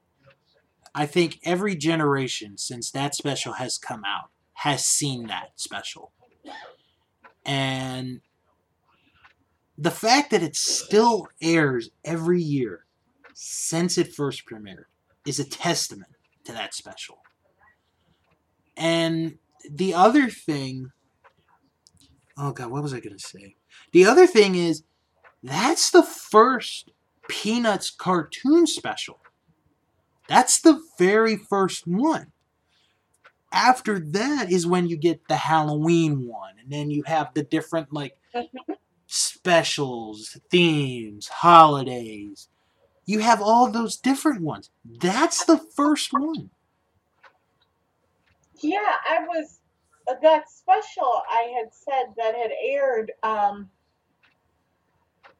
on TV about um, actors who were in various um, Christmas movies. They had an interview with the original Lucy from that movie. Oh wow. Yeah. All right. Um number 5, A Muppet Family Christmas. I need to see that. that is like they they put it on YouTube and people take it down and Um can I tell you something that either might make you happy or might make you angry? oh, oh, it's still on YouTube. Yeah. Um the Nostalgia Critic is going to be reviewing that this coming week. Oh, jeez. So either that movie's going to get torn a new one or it's going to be well No. Uh, yeah. Oh my. Uh, number four, How the Grinch Stole Christmas. The cartoon, obviously, because we we talked about the movie earlier. I'm surprised that beat out Charlie Brown. Yeah, I am too. Um, if anything that could help the argument that this is better than the Charlie Brown one, you have Boris Karloff narrating it, and this sort of brings his career back to life for the remaining few years of his life. And he does really good in this as the narrator and as the Grinch. So, but yeah, I, I don't know if I would put that ahead of a Charlie Brown Christmas. Number three, Santa Claus is coming to town. Uh-huh. Oh boy. Um, again, this is an argument where I will make that Mickey Rooney is Santa Claus. Uh-huh. Uh, you have Fred Astaire as the narrator, and you have Keenan Wynn as the Winter Warlock, who is in my favorite movie of all time, Finian's Rainbow, as the villain of the movie who ends up becoming a black guy midway through the movie. I'm not kidding, Danielle. I wish I was Mm. but I'm not. Doom and gloom. Brian, you know you know you know what I'm talking about. Ah, number two, Frosty the Snowman. This would be my number one. Hmm. This would be my number one.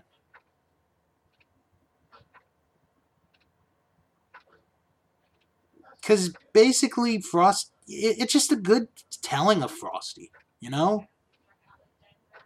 Plus, he comes back to life at the end. Yeah. Frosty died for our sin.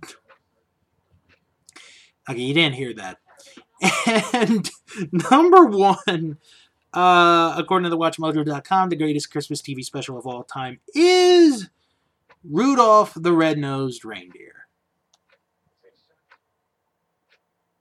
Are we Hmm. surprised that's number one? I'm surprised Vita. I, I'm surprised Charlie Brown Christmas is the number one, to be honest. Wow. I think what's more surprising about well, I the, the again, this is another testament to Rudolph and the the legacy that it has is the parodies that there are on the internet of that special. Cause there was a video um from this website called mostoffensivevideos.com and they did a parody of that called Rudolph the Five-Legged Reindeer. I'll let you think for yourselves why it was called that. The other one um, is a very funny version of Rudolph of the song Rudolph, but it's about how Rudolph doesn't have the red nose. So you could play that for your kids, you know, because it's family friendly. Um, but yeah, um, I think you and I, okay, you and I, we both agree that number one should have been different. Mm-hmm. Um, but we both agree that that Charlie Brown special got ranked way too low. That's Yeah. easily top five, maybe even top three for me. You you had it you you had it as your number one, so Mm-hmm. all right. So we've done all of our lists. We've checked them twice. We've done all of our topics because some of them were naughty and nice. So we're now going to go to our movies and mu- albums for the month of December. And real quick, uh, I finally updated our list, Danielle, and we no longer have to dig really deep into our Facebook group to find them because it is pinned right there in our Facebook group. So from now on, whenever we want to find a movie that we may or may not have, you know, requested, it's Mhm. right there. Um, so I know I had said or that we had taken your original choice for the movie of the month away. Did you have a backup? I'm going to now check Okay. and make sure that I can do my backup. Do you want me to do mine while you're looking for yours? Yeah. Okay, you did that. Huh. Okay. And I did that. And then I did that. Maybe she Um, has it. Okay, I'll do mine. Okay, very good. I was hoping you would go first. all right. Um. All right. Well. Um. Since Bill did Christmas Vacation, which I have just in recent years really started getting back into again. Um. The one that I'm going to go with. Um. This is one of those weird ones where Christmas isn't that it, it, it does take place around Christmas, but Christmas isn't that much involved in the plot. Mm-hmm. Um, it's not Die Hard though, um, which most people love. Um, but it is the holiday, which again it takes place. It, it's about the last two weeks of December, so it Christmas is part of the movie, but it's not as heavily. It, it's more of a backdrop than mm-hmm. as part of the plot. If you know. So the holiday is about these two women. One is played by Cameron Diaz. One is played by Kate Winslet, and they um, swap houses for two weeks. Right. So like Kate Winslet goes to California, where Cameron Diaz's character goes to England, and it, it's a good movie. I, you know, if you're not into chick flicks, though, I, I do not recommend watching this. Which I can tell Bill is just. Um, but it, it, it's from Nora Ephron. Nora Ephron did movies like um, Sleepless in Seattle, You've Got Mail. So if you're not into those type of movies, I do not recommend sitting through this because you probably would not like this. But I love those type of movies, so this is a great movie. And yes, there is romance because chick flick, and it's Nora Ephron, and of course, and there's Jude Law. So, yeah. Um, and Jack Black. And Jack Black. For Jack, some odd reason. It, it, it's Jack Black not being over the top, which is weird. Because I remember when I first heard this, I was like, Jack Black and a chick flick? But he is so downplayed in this. It's he, he's still likable, he's still funny, but if you're looking for like Nacho Libre, yeah, yeah you're not going to get that in this movie because it's a classy movie and it's about. But um, but it, it's a very, you know, it, it I love it. it. You could watch it any time of year, but it, it, Christmas is a huge part of the backdrop in this movie. You see the lights all over the place. You see the trees. All, um, it's a very cute, like sort of warm and cozy, snuggle up and watch, you know, yeah. movie. And I um, highly recommend it. So yeah. All right. Um, my movie for this month, it gets played around Christmas every year. And and I don't know why it does. I mean, I have nothing against this movie that I'm about to mention because I love this movie. But it always gets played during Christmas. Again, I don't know why. Um, and when I did the list, I was very surprised that I had not mentioned this movie at all in the uh-huh. however many episodes we have done. I think it's like 27 or 28 at this point. Uh, but mm-hmm. my movie for this month is Ben Hur, the 1959 masterpiece, uh, star uh, starring Charlton Heston. This is the the movie that Heston got his Academy Award for Best Actor.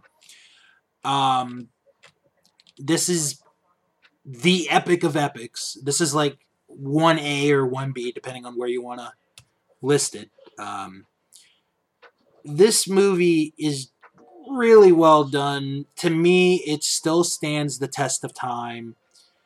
Um, it's got a very good cast. Uh, Jack Hawkins, Haya Harareet, who I believe is the only person still alive from that movie um, that is still living. Uh, well, of course, alive, living. Uh, also, uh, Stephen Boyd, who has a breakout performance as Messala, uh, Judah Ben Hur's friend. Um, you also have Hugh Griffith, who, and nothing against him, he's good in this movie, but he wins an Academy Award for Best Supporting Actor, which I don't agree with, but no, again, nothing against him. Mm-hmm. Um, Martha Scott, Cathy O'Donnell, and Sam Jaffe. Some people get confused that this is the original Ben Hur, which it is not. This is not the original Ben Hur. The original Ben Hur was a silent movie in 1925. So this is the first this is the first remake of Ben Hur because there is the other remake that came out last year, which um, I'm not gonna work myself up. It was good. It's not as good as this one, and I hated the ending to the remake, the second remake of Ben Hur. But this uh-huh. movie is so good. It's a long movie. it's a long movie. It's over three hours long. Um, and this movie set the record at the time, and it would not be matched for almost 40 years for uh, winning the most Academy Awards. It was nominated for 12 Academy Awards and won 11, which at that time was unheard of. The only one, I, I have it in front of me, the only one that it did not win was Best Adapted Screenplay. So that was sort of like a minor award if you want to look at it. But. This was the first to win 11. And then only two other movies have done that since Titanic and the third Lord of the Rings movies. Or Mhm. movie. I just love this movie. It is so good. I will watch it. It does not matter where it is in the movie. I will watch the movie. I know where it is. Um, and it's a great movie. I just love this movie. If you get a chance, because I think it's going to be on Christmas weekend, not Christmas Day, go check it out. It is a true classic movie. Mm. So now we go from our um, movie to our album of the month. Now I get the because you started the movie. I will do the album, Okay. and I wanna I wanna correct myself. I actually made a mistake in the last episode because I had said that we were gonna have a first where one of us was gonna pick like the same artist twice for a different album. I did not realize that I had not picked an Aerosmith record. So I do apologize for that mistake, but but the album that I am picking and this is going into the Christmas theme is an album that was played a lot when I was a kid and it still is played to this day. And this is so out of my reach as far as the genre of music goes, Danielle. You're going to be surprised. Mhm. It is the Statler Brothers Christmas Card. That is the name of the album. And it is a very good Christmas album, a good record. Um, because it's all Christmas songs. And it's like the two sides are like the first half are them singing Christmas songs. And then the second half are sort of new like Christmas songs, but they sing it. And it's just a fun album. Like if you're into Mhm. country music, this is a fun album to listen to. Uh, this was released in 1978. And if you're a country fan or if you're a fan of Christmas albums and you're looking for a brand new one to listen to, I recommend the Statler Brothers Christmas card, especially with their version of Jingle Bells, which might be the best version of Jingle Bells ever. Mm. All right, how about you? Where do we go for our album of the month? Okay, well, this is a little bit different, but um, I had just this album actually just came out like about I'd say a, a month or so ago, maybe not, maybe even a few weeks ago. Um, I was watching, as I do every year, the Macy's Thanksgiving Day Parade, and Mhm. I was having like a huge. I, I go on a Christmas album kick every year, but I was really having a huge one this year because um, there were a lot of people in the parade this year that were singing Christmas carols Right. and uh, their their new albums or whatever. And Gwen Stefani was singing this version of White Christmas Oh that I thought was just so good. And I was like, oh my god, I have got to get her album. And so I got it, and I, so I went and found it, and oh my god, every song on there. It's just so good. And I I don't know, it, it kind of has this sort of old timey kind of like 1940s sort of feel to it but then it's up it's contemporary as well and is she has she covers does some covers of jingle bells let it snow last christmas Mhm. which is, last christmas is probably one of my favorite songs ever i have like about 20 different versions of that song on my phone. Right. And Santa Baby and um, but she also has some songs that she wrote herself. Christmas songs. Um, I think well I know she wrote them, but let me actually let me check before I clarify. Um, but they're original songs on um, the album as well. And then um, there is um, a duet with Blake Shelton, who is her boyfriend, um, called "You Make It Feel Like Christmas," which is just so cute. Um, and let's see if I'll pull that up. Um, oh yeah, she wrote um, yeah, she wrote a couple of songs on here. A lot of the originals. Yeah, she did write them. Good job, Gwen. yeah. yeah, and it's a very like it flows very nicely. I had um I played it when I had come home from a um I had actually gone down to a town. There's a town here in Maryland called Boonsboro, um, where there's an author, famous author named Nora Roberts, and she has a bookstore in Boonsboro. Mhm. Yeah, I had driven down there because I wanted to see the Christmas decorations in Boonsboro and the Christmas stores, and it's very pretty there. Um, and so I was kind of in a festive mood. So I I watched that special I was talking about earlier about the Christmas movies, and then I put on the uh, and then I put on the Gwen Stefani album, and it was very it was very good. Like I felt very festive, and I I really highly recommend it. Um, called um,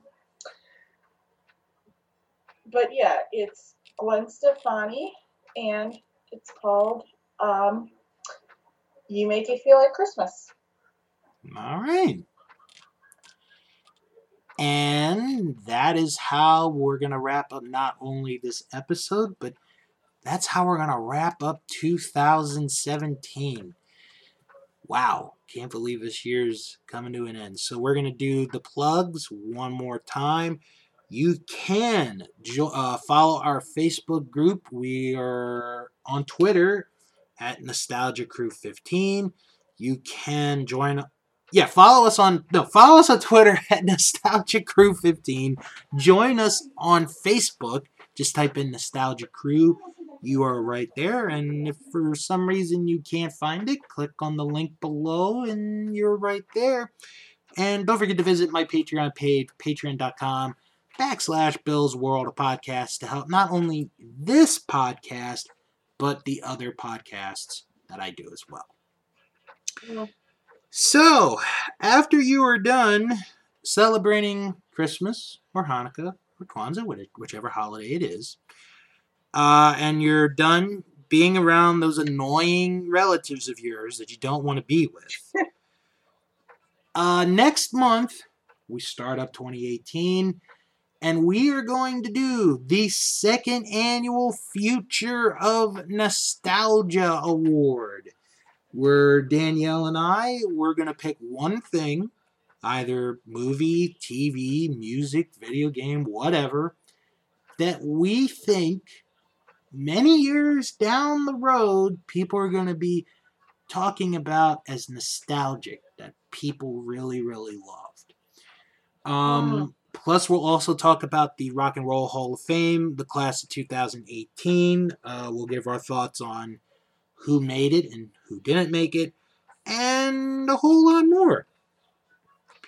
So, thanks for tuning in. Hope you all have a wonderful holiday season, and we want to wish you all a happy and healthy rest of the year and a healthy 2018. And come back next time for a brand new episode of Nostalgia Crew.